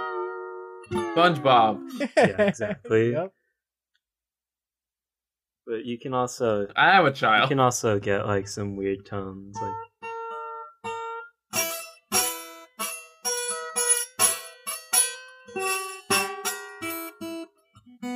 like depending on how much pressure you put on you can get a lot of different tones Mhm.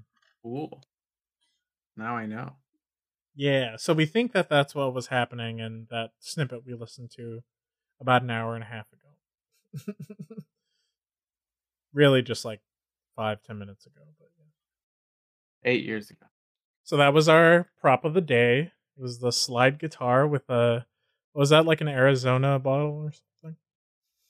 uh, it's a Coffee. starbucks cold brew co- er, not cold brew cold and crafted Are we sponsored by Starbucks yet? bro i wish now we are. if i could just That'd be- if I could just save money on coffee and they only give us free coffee, I'd be ecstatic. That would be the way to, that would be the move. The I'd, way. I'd be a millionaire by 30.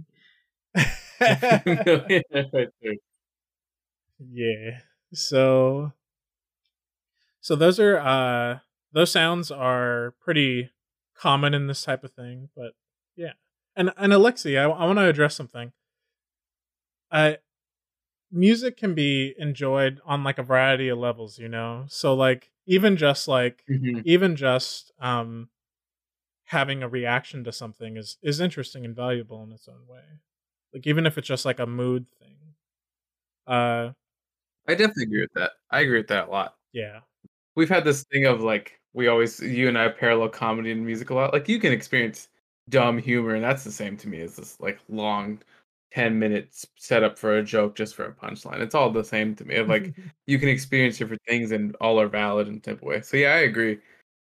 yeah yeah and i i think that that's also since i'm we're playing some insider baseball here with uh with this type of music uh uh that's something that the scene has a, a lot of problems with like is being very restricting in terms of aesthetic uh preferences and the way you think about music.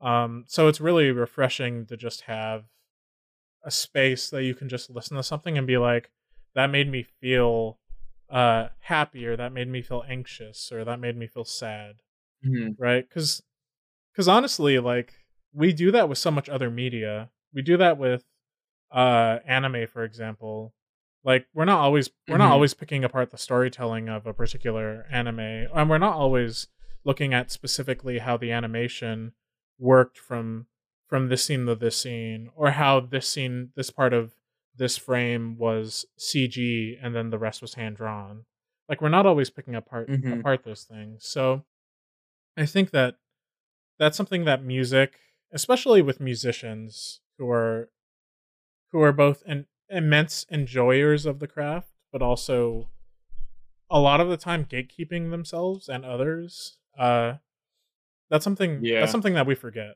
is like we really just need to be open to every kind of experience to to art and music um so so in that way uh i think that everything you said earlier was really great um the i'm i'm really curious as to how you how you felt it made you more productive uh alexi what was it what was Uh, it doing for you it- I- I'll- it's a thing of like, um, you you definitely I my uh you let your mind wander type situation. Mm, Like you know, like you think of A and then you go to B and then you go to the triangle, then you go to the dog, and then you go to the circle, then you're at C again. You go back to A and you go over to A. Like all like that's how mind mind tracks things. And uh particularly I, I go and do I do like yard work around the house. Um and so I went and I was just like, I'm gonna do this, listen to the album at the same time. And like I was basically usually what takes me like two and a half hours took me only like an hour just because I was working and able to like listen. It, it, I did feel bad because it was my only like listen through of the album in one space as a whole. Mhm. Um, was that time where I was like using it as both listening device and a distraction device, but then also like there would be moments where like I knew I went back. I, I like for like a minute I was just kind of like focusing on like cleaning up this area of my Mhm. house, et cetera, et cetera. And so I was just like, but but it, it it's it's weird because it is improv and it isn't as much as there is a story being told through the music that you can jump in at any time and a different thing could be being said hmm type situation. Like I didn't every second is important, but I didn't feel like I needed every second. I didn't feel like as like again, I don't want to sound like rude, but like that's how it, came off of like I can jump in and something interesting is going to happen at every point in time. Yeah, yeah. I don't think it sounds rude at all. I think that that's actually like a really refreshing way to view this. uh, Mhm. because again, like there's so I think that this is something I'd like to to get a point across about is which I think I've already sort of done it, but experimental music, and I would say that this falls into experimental music, uh, just based on the way we view society views music, um, in this day and age. Uh, a lot of the time, there's there's a lot of pretentious elements to it. Um, at least as as Mm. when you view it viewing it from an as an outsider, like an outsider perspective, there's this huge disconnect, right? And I think that Yeah. I think that the way that that you have been l- talking about and framing it for yourself when you were doing all these house chores, um, really is really refreshing because we need that type of like engagement. Like a lot of the times when people listen to music uh, from these types of scenes, what's happening is people are like listening intently and like trying to understand and trying to engage with it on like an intellectual level and sometimes sometimes just a vibing level too um but there and and i want to i want to say by this is just my impression of everything right? Like i can only speak for myself but from what i understand uh and, and at least to me it seems like there's not a lot of like just being able to appreciate things for what they are in the moment Mhm. sort of like low level i wouldn't i wouldn't say low level but like uh in an introductory sort of like space to just to just to just have an opinion right like Yeah.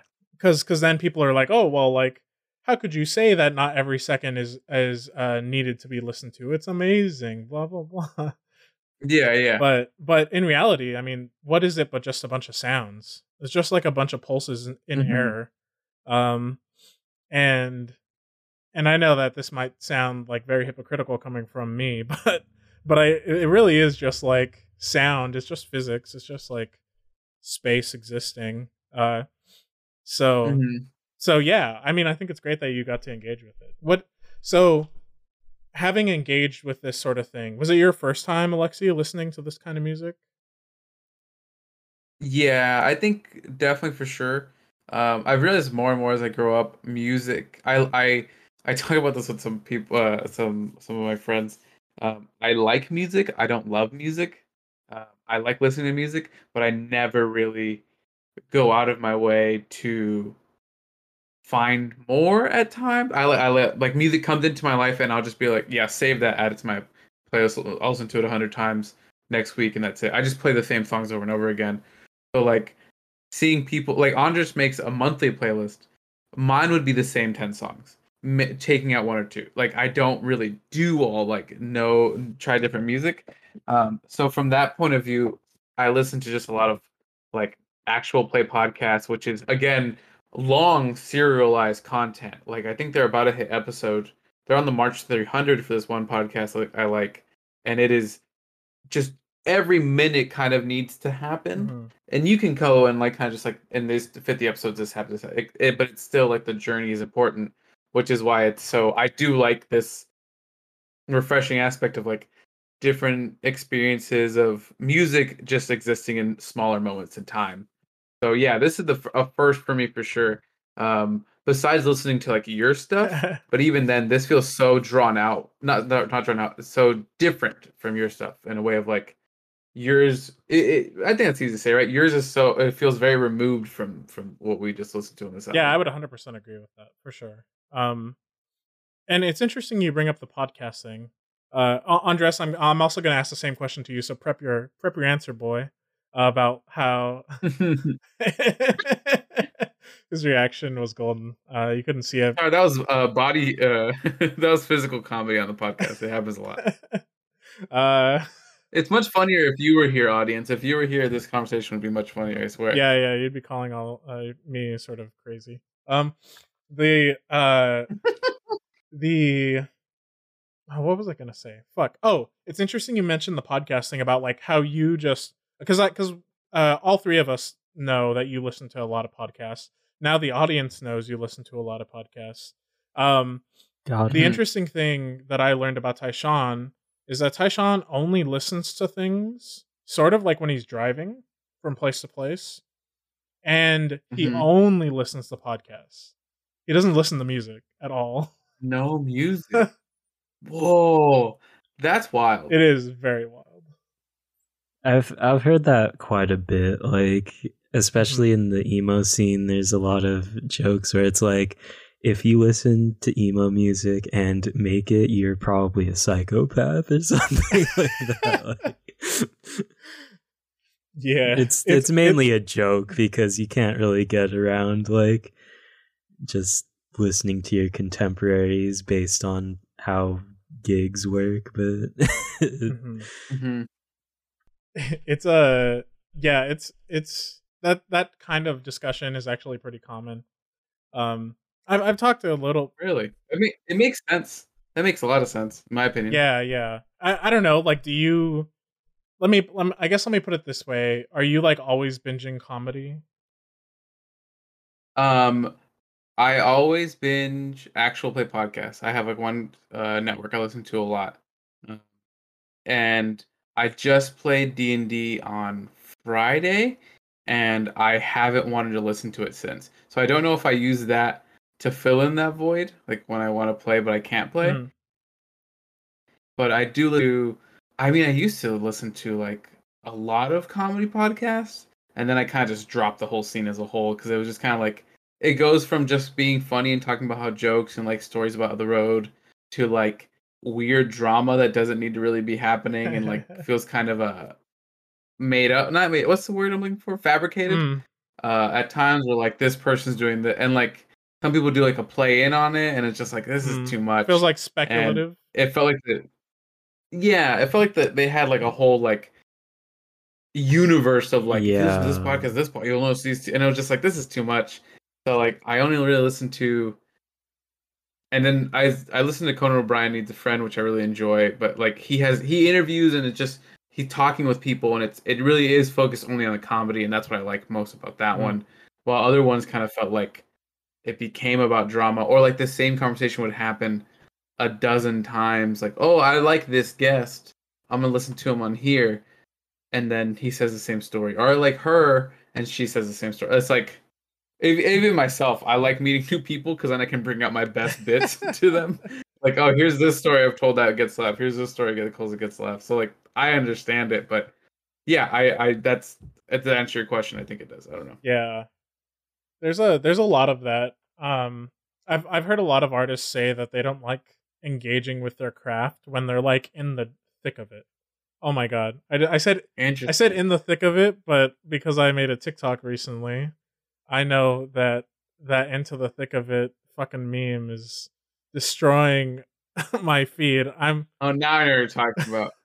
uh, I'm not part of your younger generation, Manny, being too much younger than me. Can you please explain all meme references? uh yeah, uh there's this like backyardigans no, we're not.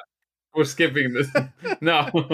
it's either Backyardigans or like the Rescue Pets, but I've never noticed those backyardigans until you said it. I I used to watch backyardigans with my sister all the time, so I know exactly what the fuck you're talking about. if if, if the audience knows about this and has contributed to this, I hate you with a passion. I have Uh, no idea what you're talking about, and that's fine with me. Thank God. Do not look it up on it will destroy your life. Uh, not because it's funny, but because it's sort of a catchy song and uh it's yeah. repetitive. Yep. It's that's the worst part about it. Um okay, all meme hating aside, uh, when artists are very engaged with their craft and in the middle of it, uh, they are. I've I've heard a lot of them say that they just like can't digest the same content. Um, that they'll like turn to other things, and I think it sort of makes sense. It's like if you were to go, Yeah. if you were to go and for like nine hours a day, uh, study anime, study it, not not watch it for enjoyment, but study it, and then you come home from your office or school or whatever, and you're like sitting there and you want to do something, you're probably not going to go watch an episode of uh, an anime, right? What's that thing? Uh, the shoemaker's kids ha- don't have shoes or whatever. Where like he works all day making shoes, and he just like I don't want to fucking like, or he like he can't afford. It go to me interpreted two ways. One, he's done making shoes for the day. He doesn't give a fuck anymore about these people. or two, he's worked to the bone making shoes for other people to make ends meet for his kids. They can't even make kids like shoes for him. I like the latter. And I was like, oh, I like the latter. the latter one is definitely much more real. Yeah. It's very capitalist, anti-capitalist. This really feeds into the earlier conversation about architecture. It's like I don't want to go home Yeah. and, and think about architecture. I work at this shit like eight hours a day, sometimes nine. yeah, it it can be brutal. So so I get it. Um, yeah. So so asking you the same question, Andres. Uh, is this like your first time engaging with this kind of music? Like, what were your thoughts? What is what what kind of impression has it left upon you, and what kind of experience did you have? Um, I don't know if it's my first time. Uh, I mean, I've listened to your improv stuff. I've listened to post rock plenty, and that's a little similar. Um, Mhm. like uh, I definitely went in having experience with like instrumental music if that makes sense. I don't Mhm. think I've quite listened to anything like quite as jazzy, I guess, maybe. I don't really know the way to Mm. describe it, but like I've a while ago I attempted to listen to Bitches Brew by Miles Davis, but that's that's probably like the closest I've gotten to listening to something like this, I suppose. That's a very uh interesting. I mean, it's very close to to some of what some of what we heard. I'll get crucified for saying that, but I think it's close. So Yeah, I mean it is but isn't at all. So yeah, Yeah. exactly. Uh so yeah, I mean I guess I'm vaguely familiar with things that are related to this, but not that familiar with like whatever genre this falls into proper. hmm And I forget what other parts of the question there were.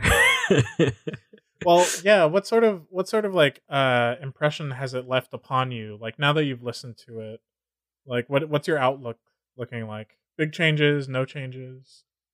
Did you hate it? Did Um, you like it? Like, what are you feeling? I really liked it. You know the guy personally. None of us are gonna say we fucking. You should. You should say right. you don't like. He- no, no, he he would want I'm he would if you didn't like it he would want you to say you don't like it i'm gonna be real here no. Uh, I actually did really like it though. No, no lies, no cap, bro. No cap Uh, I think I was just there's enough touchstones for things that I did like and am very familiar with where I could really grasp onto this piece of work specifically. I'm not sure exactly how often I'll seek out music like this because if I'm being honest, just in general, I've been kind of burnt on listening to music recently, uh, which is probably why my monthly playlist for this month is going to have like at least five replacement songs. You've been on that replacement grind, the replacements grind. yeah. Mhm. Um The comfort. yeah. But I feel a lot more confident coming into more experimental music after listening to this, I'd say, just because it kind of goes to show that just because it's experimental and capital E, add all your quote unquotes to it if you want, uh, doesn't mean that it's disconnected from more popular culture, like Mhm. or more recognizable music sounds. Uh, it, yeah, I mean, it doesn't feel so intimidating to go into something described as experimental, having this as a backing. And I'm sure there's a lot of like people who knowingly going into recording music like this saying they don't want to have any touchstones like that and purposefully kind of gatekeeping people Mhm. like me from really being able to grasp onto anything Mhm. but I know that there's or I now know that there's more stuff out there like this, so I I guess it's a good starting point. Yeah, I think that that's sort of my take on this too. Um, yeah, I'm, I'm just gonna take your take. no, um, uh, uh, yeah, that's my take on this too. Hard stop. so so like I I come from some of this right. Like I studied some of this and blah blah blah whatever. Um, the thing that like really really impressed me was just how unabashed it was in in just going for whatever they felt they wanted to do. Um, hmm like like I keep coming back to Oracle because it was such a it was such an odd thing for me to just hear this like funk groove at the beginning.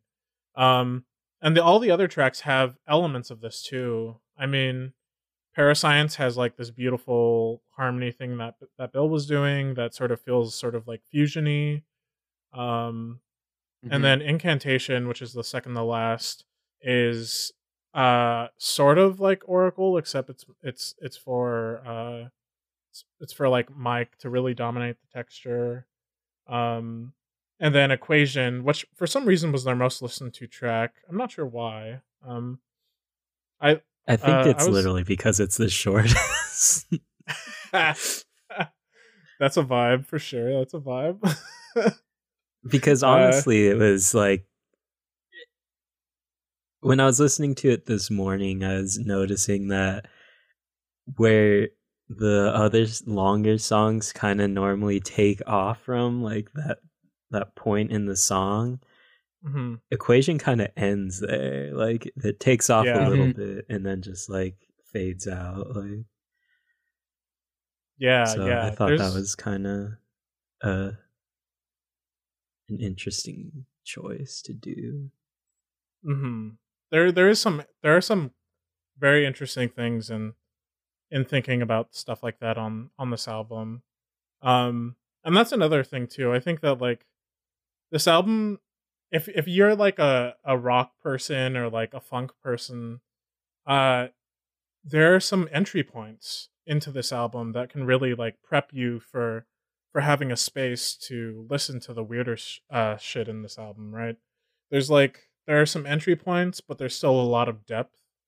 Um, and that's one of the reasons I think this album sort of like outshines a lot of other albums in the in the space of music that this exists in. Um, so like I I mean I think it would it's hard for me to find other albums like this. Um so like will I listen to more of this sort of stuff? Yeah, if I can find it. Um and I know it exists. It's just hard.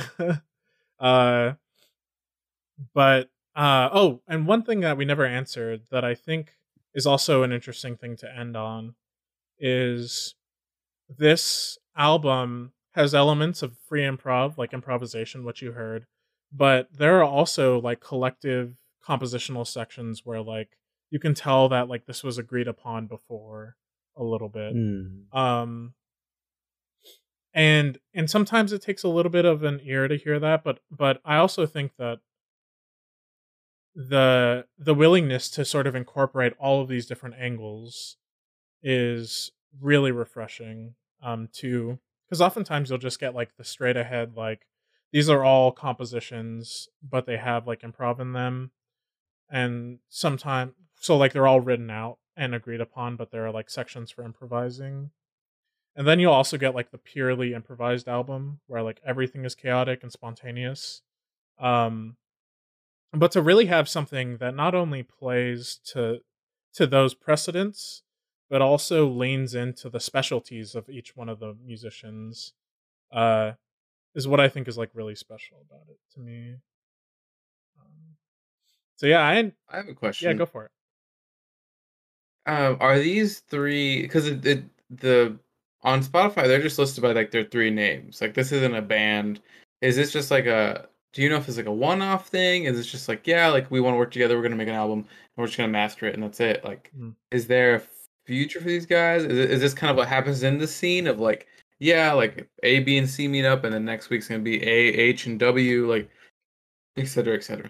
Uh, a little bit of both happen, but definitely the latter is both the case for for this group, and also what normally happens. Um, Hmm. a lot of the time, musicians will just get together and collaborate. Um, but but That's really cool. yeah, I really like that. yeah, yeah, I, I think it's great. But sometimes uh, groups will form. Um, like uh, for example, uh, Tyshawn has uh, a couple of uh, he has both an album and also more work uh, with this group I'm about to explain. But it's him and two other more uh, traditional jazz musicians, um, and they have a group. Uh, but it's sort of like it's a group only because they have like a bunch of gigs set up together and they have multiple albums out Mm. together, but it still has like their independent names. So Interesting. yeah, there's Very interesting. yeah, there's a lot of that in here. So uh yeah, I think the way that I would lean into that sort of space um in talking about this album is like it really is a meeting of three different very unique individuals that uh sort of uh meet on common ground to make some music together. Wow. Beautiful. Loved it. Yep. That was so good. And uh yeah, and this is it, everybody. This is peak podcast. everyone should go listen to more of each of their individual stuff because uh they're great musicians and uh support them buy their buy their stuff because uh no one makes any money doing this be real uh Are you gonna Are you gonna try to record something with them or no? uh i actually with like your friend, the I'm so I, I his name I keep it's slipping. Hi, uh, Sean. Sorry. hi, yeah hi, hi Sean. sean yeah Okay. um Hi, Sean. Okay. Uh, Do you think you'll ask him to be like, let's make something? yeah i actually got asked to play on something of his um last a week a week or two ago very spontaneously like day of uh so i did oh, it is that the recording you're talking about? hmm Yeah, I got I got called in to do a recording session of his, and it ended up being like, "Hey, do you have your instrument here?" And I was like, "Yeah, I do," and uh, and I played on it as well. That's what's up. Brad. Yeah, yeah. So it's it's great stuff. Uh, yeah, and I uh, I mean, I doubt I doubt he's ever gonna listen to this podcast, so I'm just gonna say I don't think I'm getting paid for it. But he doesn't listen to anything else. but I think you could totally. He's gonna do it. Why wouldn't he? yeah, I hope he listens. Uh, but uh, yeah, like you don't get paid for a lot of this stuff, so go support them. Go buy their album. Go to their shows. Uh, they each have like still have crazy shows, so go support them. They're great people. Um, and yeah, that's uh that's basically everything I wanted to talk about for the album. Uh, there a lot of great a lot of great tracks. I think to talk about the details of any one of them would take like hours. So, uh, So I think I'll save that for sure. So we're doing another silent voice episode. Let's go. yeah. I'll just end end my opinion on it with my first note I wrote here. I, this is what I imagine King Crimson would sound like if they had the knowledge of the grunge era of the 90s. Ah, that's such a good description of them. That's so that's so on point. It's very specific. Do you have any uh, final thoughts, Alexi?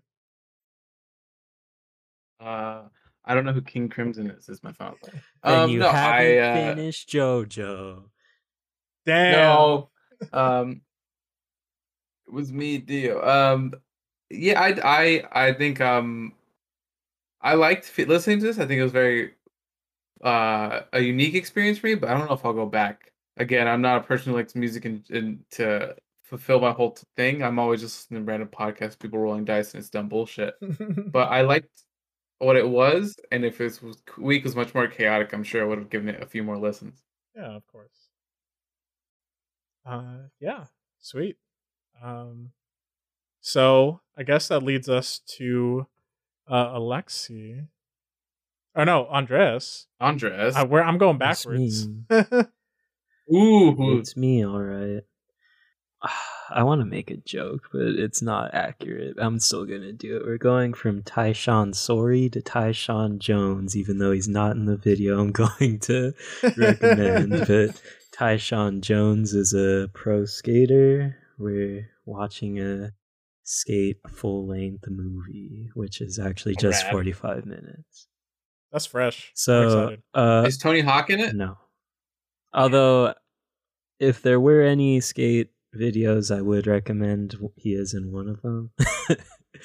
uh, Who was it? Eric Koston, who is in. You play him in Skate 2, and it's like unbelievably hard and like unfair because he's just so fucking good. Er- the skate game of skate against Eric Koston and Mike Carroll. None of them fucking like miss a trick. miss. So you need to like it's- pull some shit out of your ass. Like You need to like basically cheat the game need- so they can, like you can perform it, but they can't. you need to be able to do 540s to actually win that. and and their characters just like glitch out once you do that. Like they just like like you're doing it off a jump ramp and they just like Yeah, ride yeah. up the jump ramp and ride off like when you do a 540. I was so upset when they fucking did that. I was so glad I wasn't the only one too, because that's like a universal experience. I've heard of it being just such bullshit. okay. Ugh. But uh yeah, just like I'll do a little bit of background just before the get into watching it.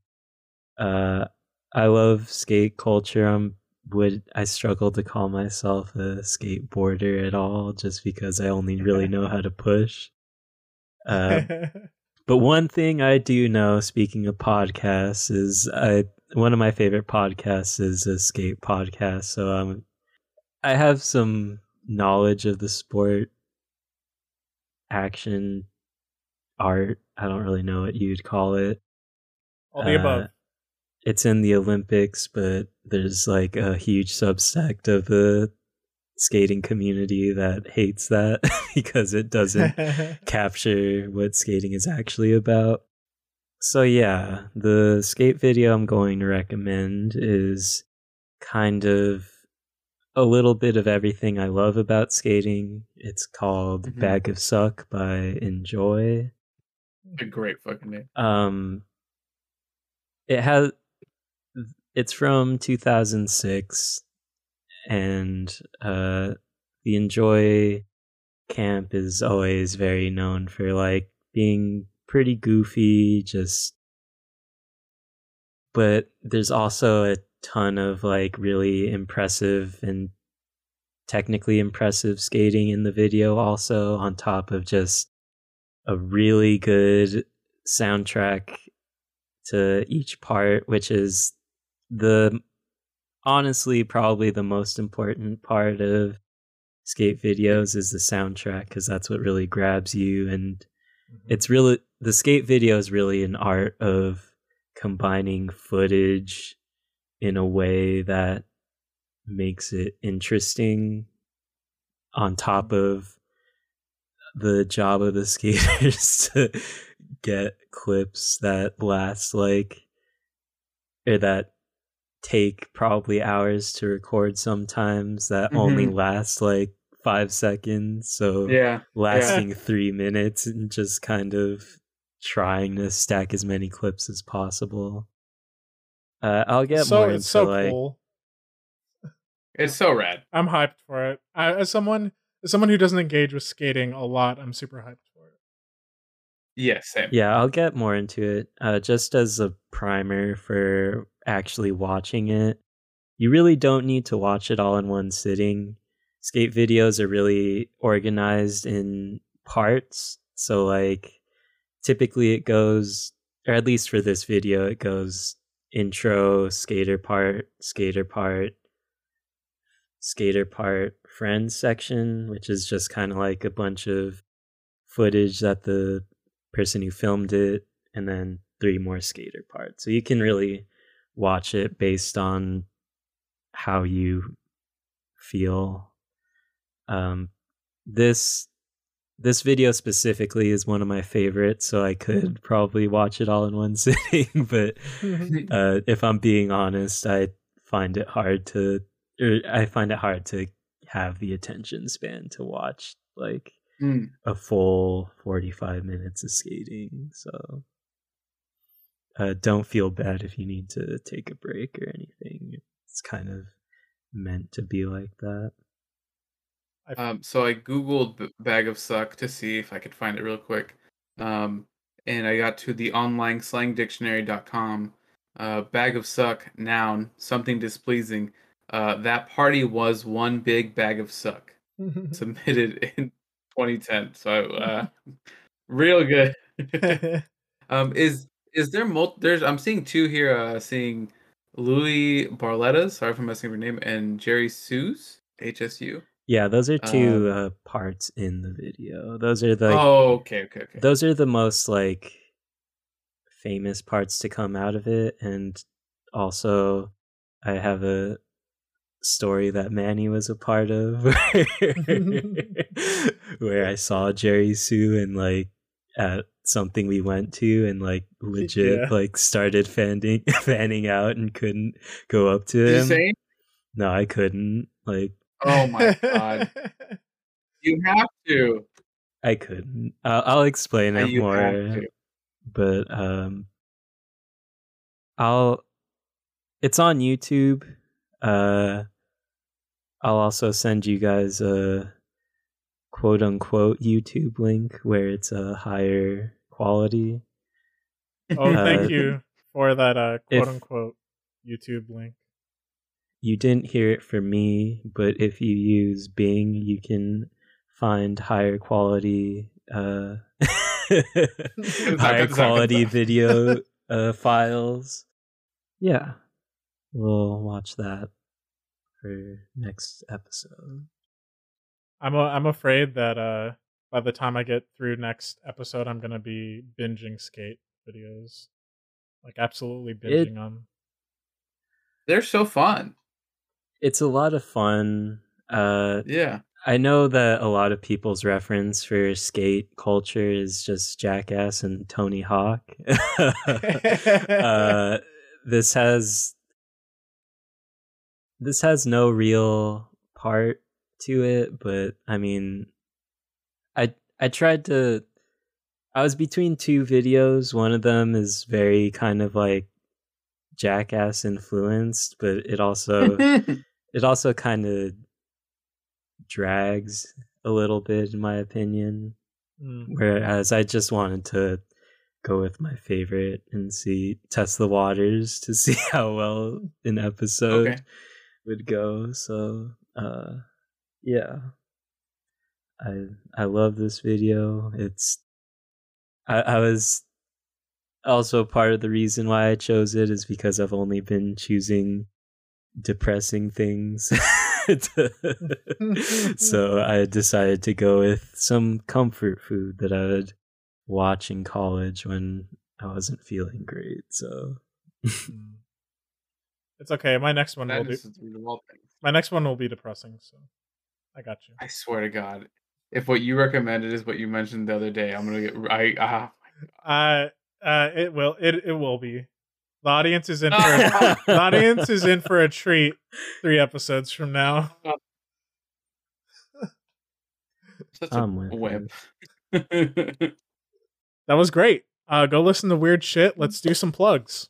Uh, follow us on socials at SustPod, wherever you can find a social. I think we're on what I we're on. We're on some- Twitter, Facebook. Are we on Facebook Yes. yet?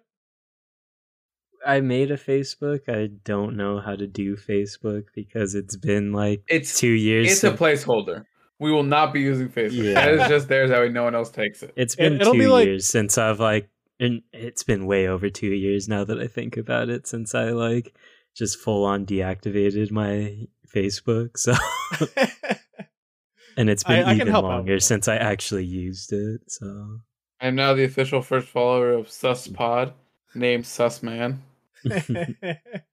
yeah. Uh, we're on Twitter, Facebook. Uh, hopefully, you reserved Instagram because that'll be a good platform. Uh, after I just made my TikTok, I'm gonna say we should do a SustPod TikTok, and it'll be awful. It'll be absolutely awful, and everyone will hate it. But at least we can be a little ignorant there. It'll be good. We'll get canceled on TikTok, and it'll be a good thing. that's cool. Oh, I'm gonna ignore what you just said and just plug in. Um, go. Uh, you need eight hugs a day for emotional stability, and I think you need twelve for emotional growth. So make sure you're doing eight hugs a day. Uh, anyone you want. Don't be sad. Don't watch sad things. Uh, fuck you guys. If- Uh, if Alexi still is looking for a job by the time you listen, please give him a job. please give me a job. That's my plug. And uh, my That's plug plug. is go watch sad things if uh, it makes you reflect on yourself and grow as a person. Uh, Or Okay. or you could watch the podcast that I would mention, which is called the Nine Club. It's a great skate podcast, and you don't need to be a skater to really enjoy it. So And you don't need to be Uh, sad. I'll plug in the I'll plug in Glass Cannon podcast. They they spend they fill at least an hour of my day just about every day. So uh, there you go. Nine Club has like three shows now, so they feel like they feel like a good six hours of my weeks. I'm gonna plug uh this podcast called the Rhythm Game Podcast. It has one episode out, but it's by this really popular uh rhythm game YouTuber. Uh go check it out if you like weird shit like osu! uh and Guitar Hero and random shit like that. you We're done.